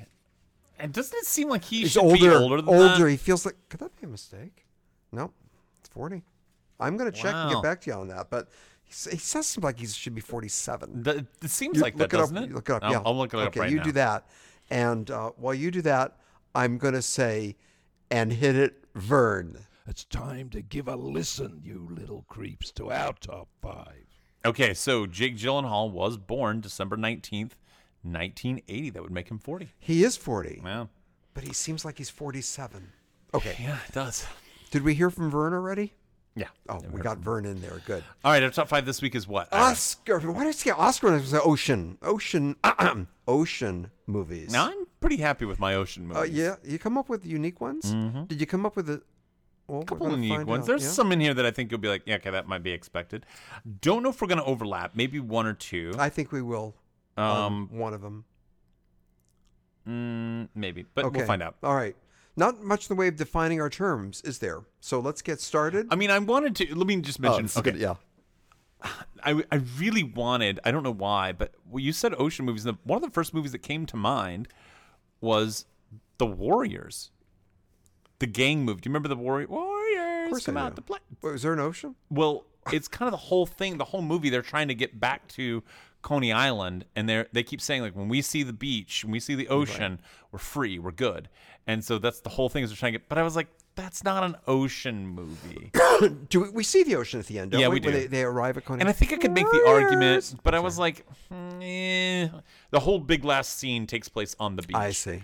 But I was like, I, I don't think it's an ocean movie. I think it misses the spirit of what we're talking about. You know, the aforementioned water world, that's an ocean movie. I'll say. Yeah. So I, I had Warriors then as like an extra scoop, and I was kind of like, I, I think if we're going to define things, I think we got to play by the play by That's the spirit nice of what we're you. doing. That's nice of you. Yeah. You're not trying to pull a fast one. Right. Okay. All right. Go. so my number one is The Martian. Actually, you're number five. Oh, I'm just kidding. Teasing. Yeah, my, my number five. Uh, am I going first? you go 1st I'll go first. My number five is a documentary. I have a couple documentaries on here. Hmm. 2004. It's a movie I don't think you've seen. Now, I didn't put in um, Endless Summer or Dogtown and Z Boys. Both great documentaries. Endless summer. yeah. Oh, fuck me. Yeah. Can I change my What list? I did put was from 2004 one called Riding Giants. And so this is um, about giant wave riding and like how surfers surf these gigantic waves. Didn't you say, was that the movie or a couple years ago? You said that's the definitive. You said, I understand about Endless Summer. I get it. But Yeah. didn't you say that Riding Giants is really. Step into Liquid and Riding Is- Giants are both really, Into- really good yeah, yeah. documentaries. Yeah. yeah, I think it was Step in Liquid where you said that. Yeah. Yeah. maybe. Okay. Right. And right. then, you know, Dogtown and Z Boys, again, eh, that's about skateboarding, but it's Right. really about how the surfers couldn't surf at certain times. So they started skateboarding and how that the surfers do we, changed do we skateboarding. see the ocean? Oh yeah, in that? we yeah. do. because they're all in Santa Monica, right? Right. And, they can't, and and that's also why they wanted pools I because just that was picture them in empty swimming pools. right, because that was similar to the waves, Right. Like it was very like, kind of smooth and gentle, like Can that. you see me doing that? No. I could see you breaking your neck. I think if you had to, you'd be sitting down on the skateboard. Yeah. You mean I have to stand? oh, my back. So anyway, my number five, Riding Giants, Nice. 2004. Good. Are you gonna play the game? Yeah, the year game. Yeah. I'm, are you ready for the year Yeah, game? Here let's we do go. it. My number five is Jaws. Oh, 1976. Five. Five. Everything. Yep. Yep. I'm You're- always one You're year gonna off. check, aren't you? You're gonna check. Yeah. All right. no, Okay, no, no. I so- believe you. Um, obviously Spielberg with uh, Roy Scheider, Richard Dreyfuss, Robert Shaw, and I put that down as my number five. I would have guessed that Ocean that would have been on your list. I'm too predictable, Oh, you're not. but there's a couple surprises coming up. You're going to be s- pleased with my number one. All right, that's my number five. What's your number four? Robert? 1988, Got a nothing. movie by Luc Besson. Really? Mm-hmm. Now wait a minute. Is it a movie that's titillating? The way he's known to be? Mm. No, not one of his most titillating ones. I don't know that you've seen or heard of this. This is a movie from 1988 called The Big Blue, and it's about um, freediving. And I don't know if you know this, but Luc Besson is a uh, his parents were both um, scuba divers, and so he learned from a very early age how to scuba dive, and and was very influenced by. Um, he made a documentary on the ocean, and like there's some weird stuff that you may not know about him, but he has a lot of Wow. ocean related stuff. So this is a, a movie about um, starring uh, uh, uh, not Luke, what's his name the um, the guy who played in the professional. He played the professional. What's his name? Oh, um, Jean Reno. Jean Bo- Jean Reno. So he is in this movie, and he plays like the the villain of the movie. uh, Really? the free the free diving villain. Jean Reno was in almost all of Luc Besson's movies up until I think it was in every Luc Besson movie up until uh, uh, Fifth Element.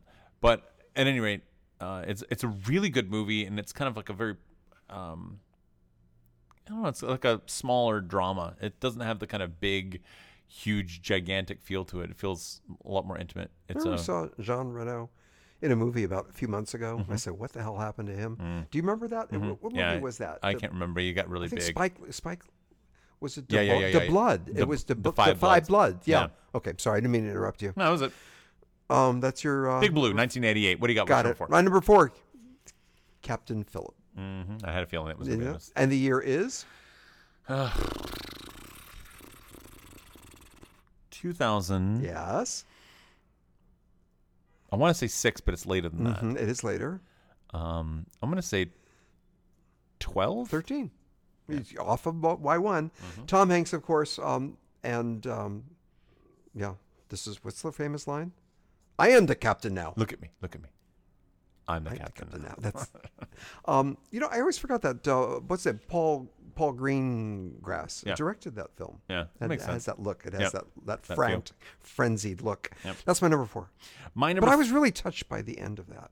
No, seriously, the close up of Tom's face, Yeah. where they're carrying the blood. It, that's, it was really well it's done. Really a solid, It's a good solid movie. film. Okay, go ahead.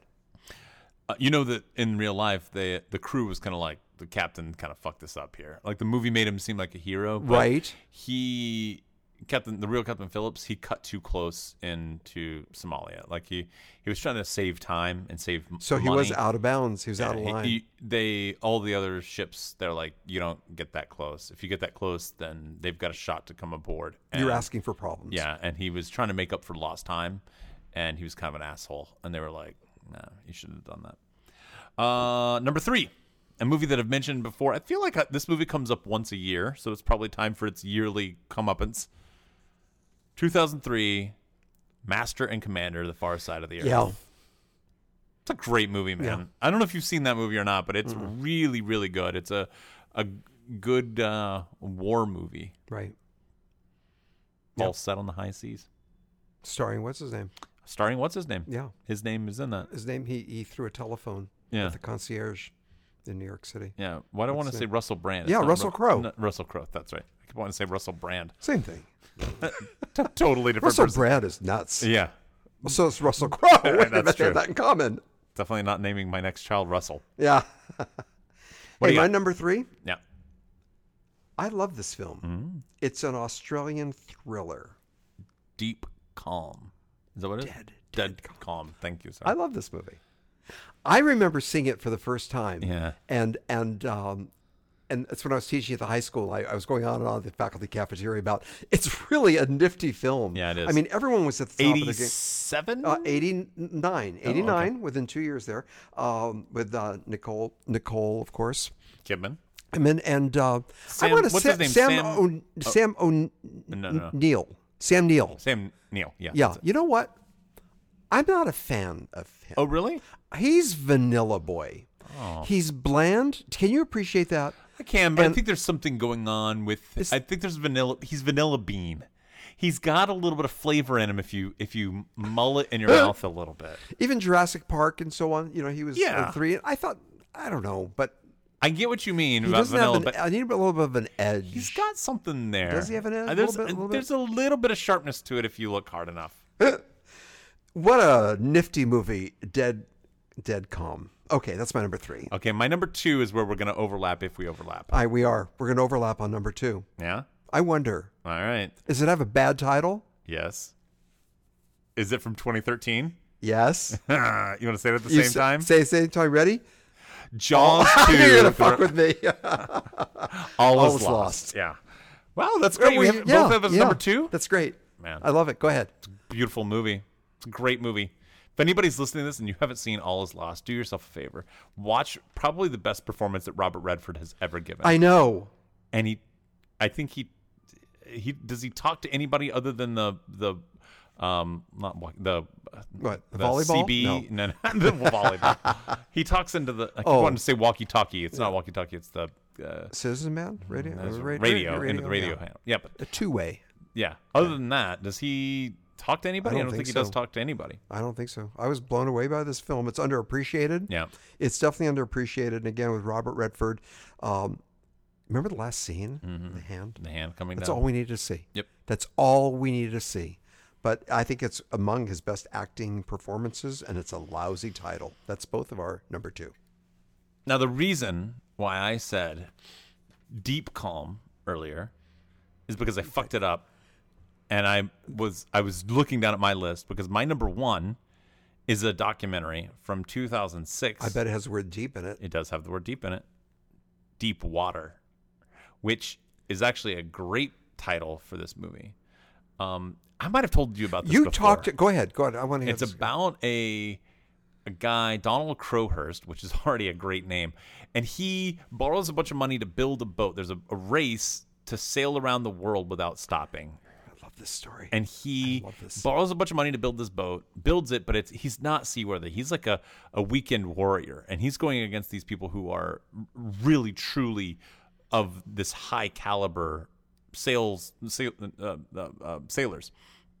So he builds this boat and he signs this agreement that says that he won't back out. If he backs out, he has to pay all this money back, right? He doesn't have to win, but he has to continue with the contest.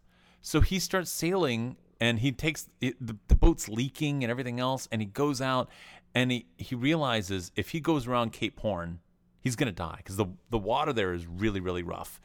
And so what he does is he decides to turn off his radio and he just turns it off. And everyone thinks that he has died and he's hangs out and he sails over to like um to Brazil and he like goes ashore and buys a bunch of supplies which you can't do it's totally against the rules but he doesn't want to win anymore he realizes he's like look all I have to do is just come in like third or fourth and no one's going to give a shit about me it's just I'll just be a footnote everybody cares about the winner and those are going to be the people that everyone's going to inspect no one's going to care about me so he waits until all these other contestants come around and they, they you know, kind of are surpassing him and and they're beating him and he does all the calculations and he realizes okay i'm going to come in like third or fourth place and then one person's boat starts to sink so he's like okay i'm, I'm definitely going to be third now so he turns his radio back on so there's only like three people left in the race and he's coming back and he's like I- i've survived i just had some radio problems and everyone his family's like oh, we thought you were dead and he's coming back and going back and then the guy who's going to win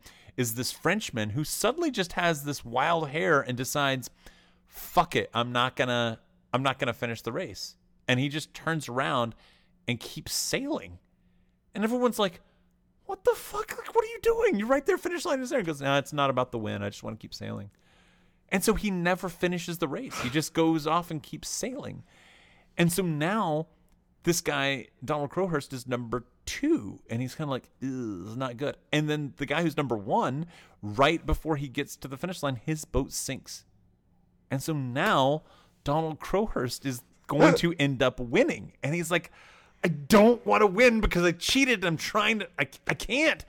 And um, and the ending is really pretty sad. Like what happens to him and everything that What happens? transpires. He winds up kind of sailing off into the middle of the Atlantic and jumps off his boat and, dies. Yeah, and his boat kind of drifts a sea, and it winds up uh, sh- uh, coming ashore in the Caribbean islands, and it's still there. It's it's a bizarre story. it's fascinating, and it's this idea of like getting yourself into deep water. I'm surprised this hasn't been made into a narrative film. Me too. Yeah, but the documentary is really incredible, and it's like it's a complicated story to kind of explain because Mm-hmm. so many things I have to set up. But it's it just pushes him into this corner, and it keeps like tightening and tightening and tightening and tightening, and it's like, how do you get out of that? Oh, what Fascinating. Mm-hmm. a tangled web we weave. Wow. It's my number one. Go check that out. My number one is going to surprise you. Oh, Hmm, I'm going to give you a hint. Directed by James Cameron, but it's not the one you're thinking of. is this the documentary? No? It's not the one I'm it's the- thinking of. Meaning it's not Titanic. oh, did he direct Titanic? You're fucking with me again. Don't do that. Um, what else did he? Do? Oh, Abyss. yeah. I have to tell you. that, you're, does, are that you a doesn't fan of, surprise me. Are you a fan of that? Yeah, I Wh- liked it. I really like. By the way, the year being 19, 86. 89. 89. Uh, Ed Harris was really good in the. Yeah. Ed Harris is dependable. Did we isn't talk He? about this earlier? How we can't find that movie anymore? You can't find that movie. Did we talk about that? I'm not sure. I think I'm, I'm not sure if I shared this with you that that movie is. n- No, wait a minute.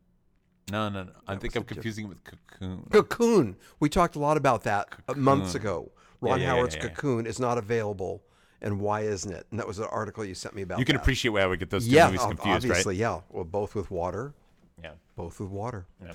Um, so again, Ed Harris, James Cameron. I think it's one of James Cameron's best directorial Yeah, probably. efforts. I just think that whole thing with with liquid breathing, the resuscitation sequence, bringing back to life. It was almost Right. like a resurrection, and it was the the Cold War and aliens, which sounds crazy, but you're on board for quite a quite a story Yeah. in that third act. And um, thinking about favorite, I'm putting that down for my number one, The Wow. Abyss. Nice. Yeah. Good job. Thank you, thank you. Uh, scoops.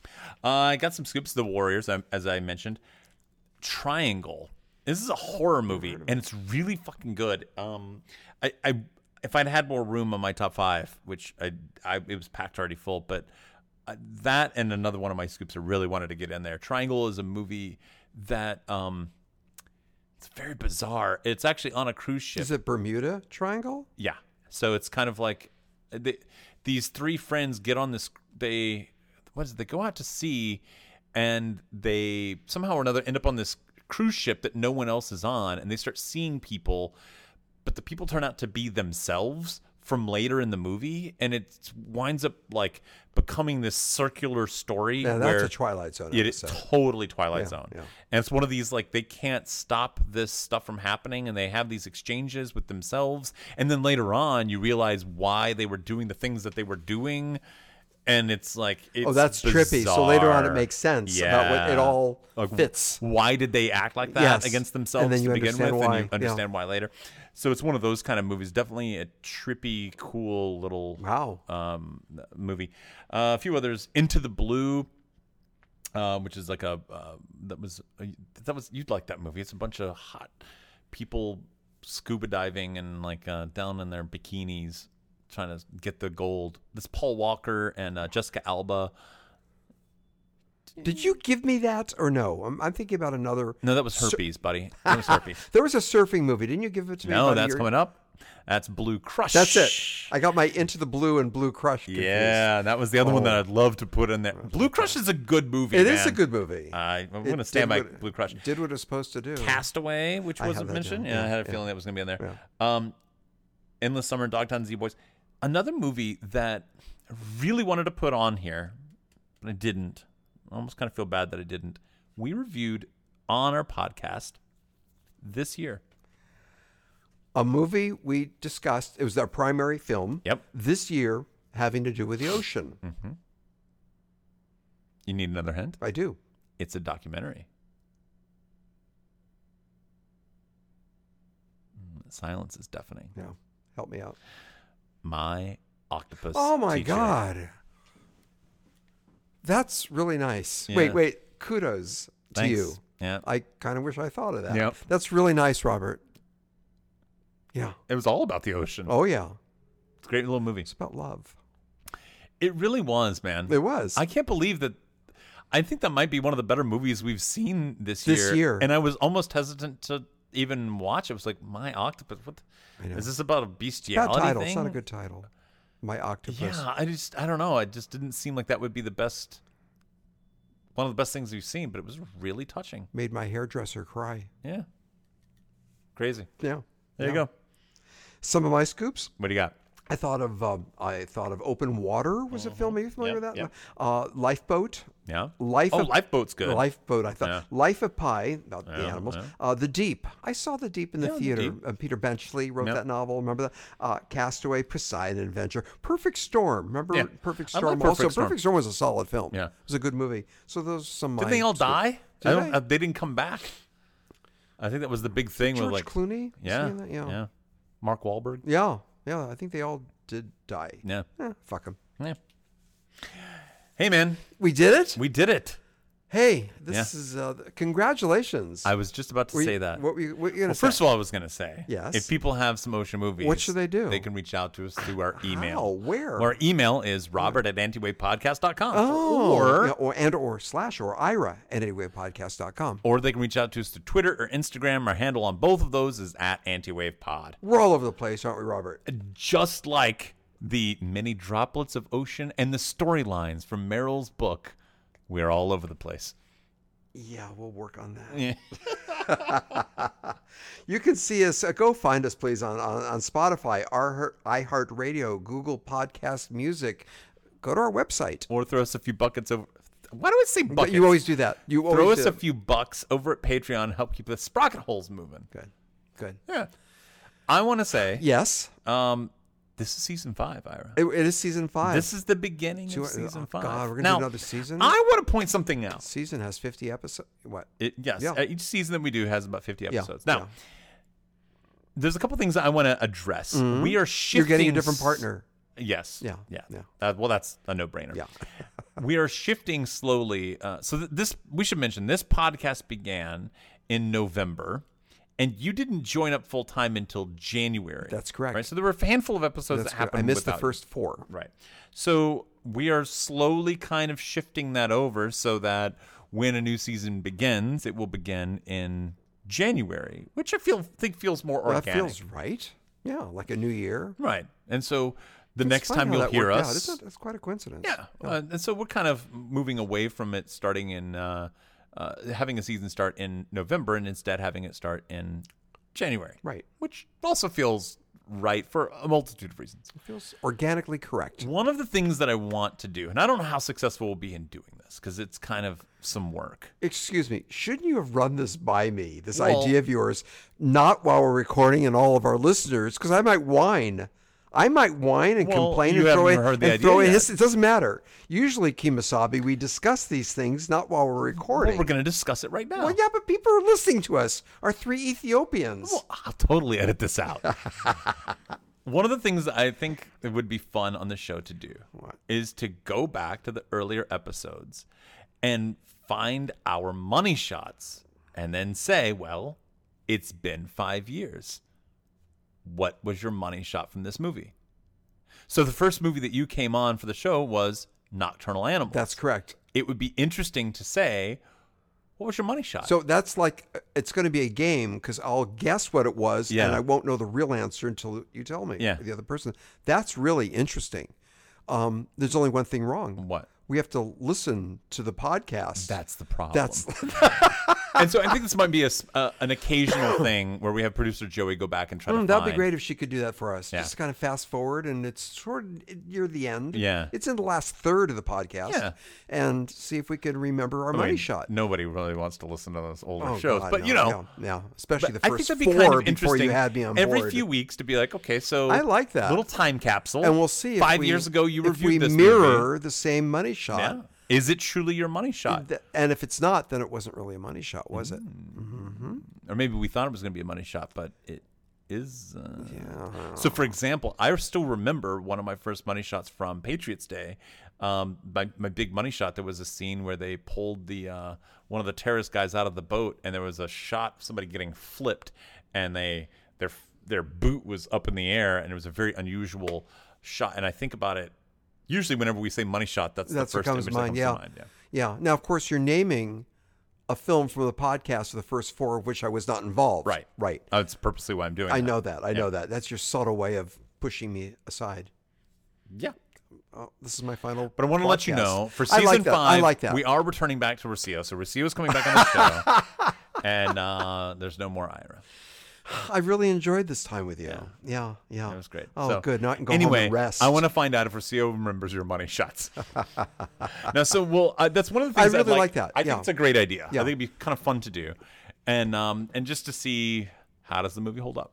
because by definition, we should be able to recall. Yeah. Yeah. So just think, in five years, we'll be talking once again about Let Them All Talk. Five years from now, I, I won't be alive. Well, You'll be. the other host of this Yeah, show yeah, and I will okay, be yeah, talking okay, about Let Them yeah, All Talk. Yeah. Good. All right. I think that about does it, doesn't it? Who else? Oh, Let's give do you wanna producer thank- Joey a round of Yeah, Joey. Doing a great job there. Robert, Yeah. congrats. Thanks, man. Season five. Congrats. Yeah. Five Oh, years. God, I need a rest. Mm-hmm. I want to play shuffleboard in Florida with people my own age. Yeah, they were playing shuffleboard in this movie, and I, I saw you get excited. I did. I got aroused. Tumescent. I got hard. Yeah. Yeah. Hey, uh, next week. And I say next week. Actually, yes. next week we're going to be taking some time off. Oh, thank God. We're gonna come back in January. That's so right. it's- it could be a couple, a little bit of time before we see you. Yeah, Or yeah. hear from You gonna miss you. me? Yeah, yeah, yeah. You're gonna miss me? But the next time we do see each Yes. other, we're gonna be talking about Say George it. Clooney's and new movie, the film is. The Midnight Sky. Yes. Yeah. Yeah. Yeah. He went to the hospital over this. Did he movie. Yeah. Uh, physical or Well, mental? did he really? Probably not. But that's Public- what the publicist. publicists publicist. say. Was there a physical accident on Yeah, the because set? he lost too much weight too Oh, fast. and yeah, everything else, yeah, and yeah. Cancer and all that Yeah. stuff. So anyway, um, we'll check out the Midnight Sky, George Clooney movie, and it'll be a little bit, so you have some time to watch it. And when we come back, that's what we'll talk about. Cool. Make sense? Robert, Cool. give me a hug, buddy. Yeah, get the fuck out of here. Okay. So until uh, until we talk about the Midnight Sky, keep watching movies. and we'll help you sort them out.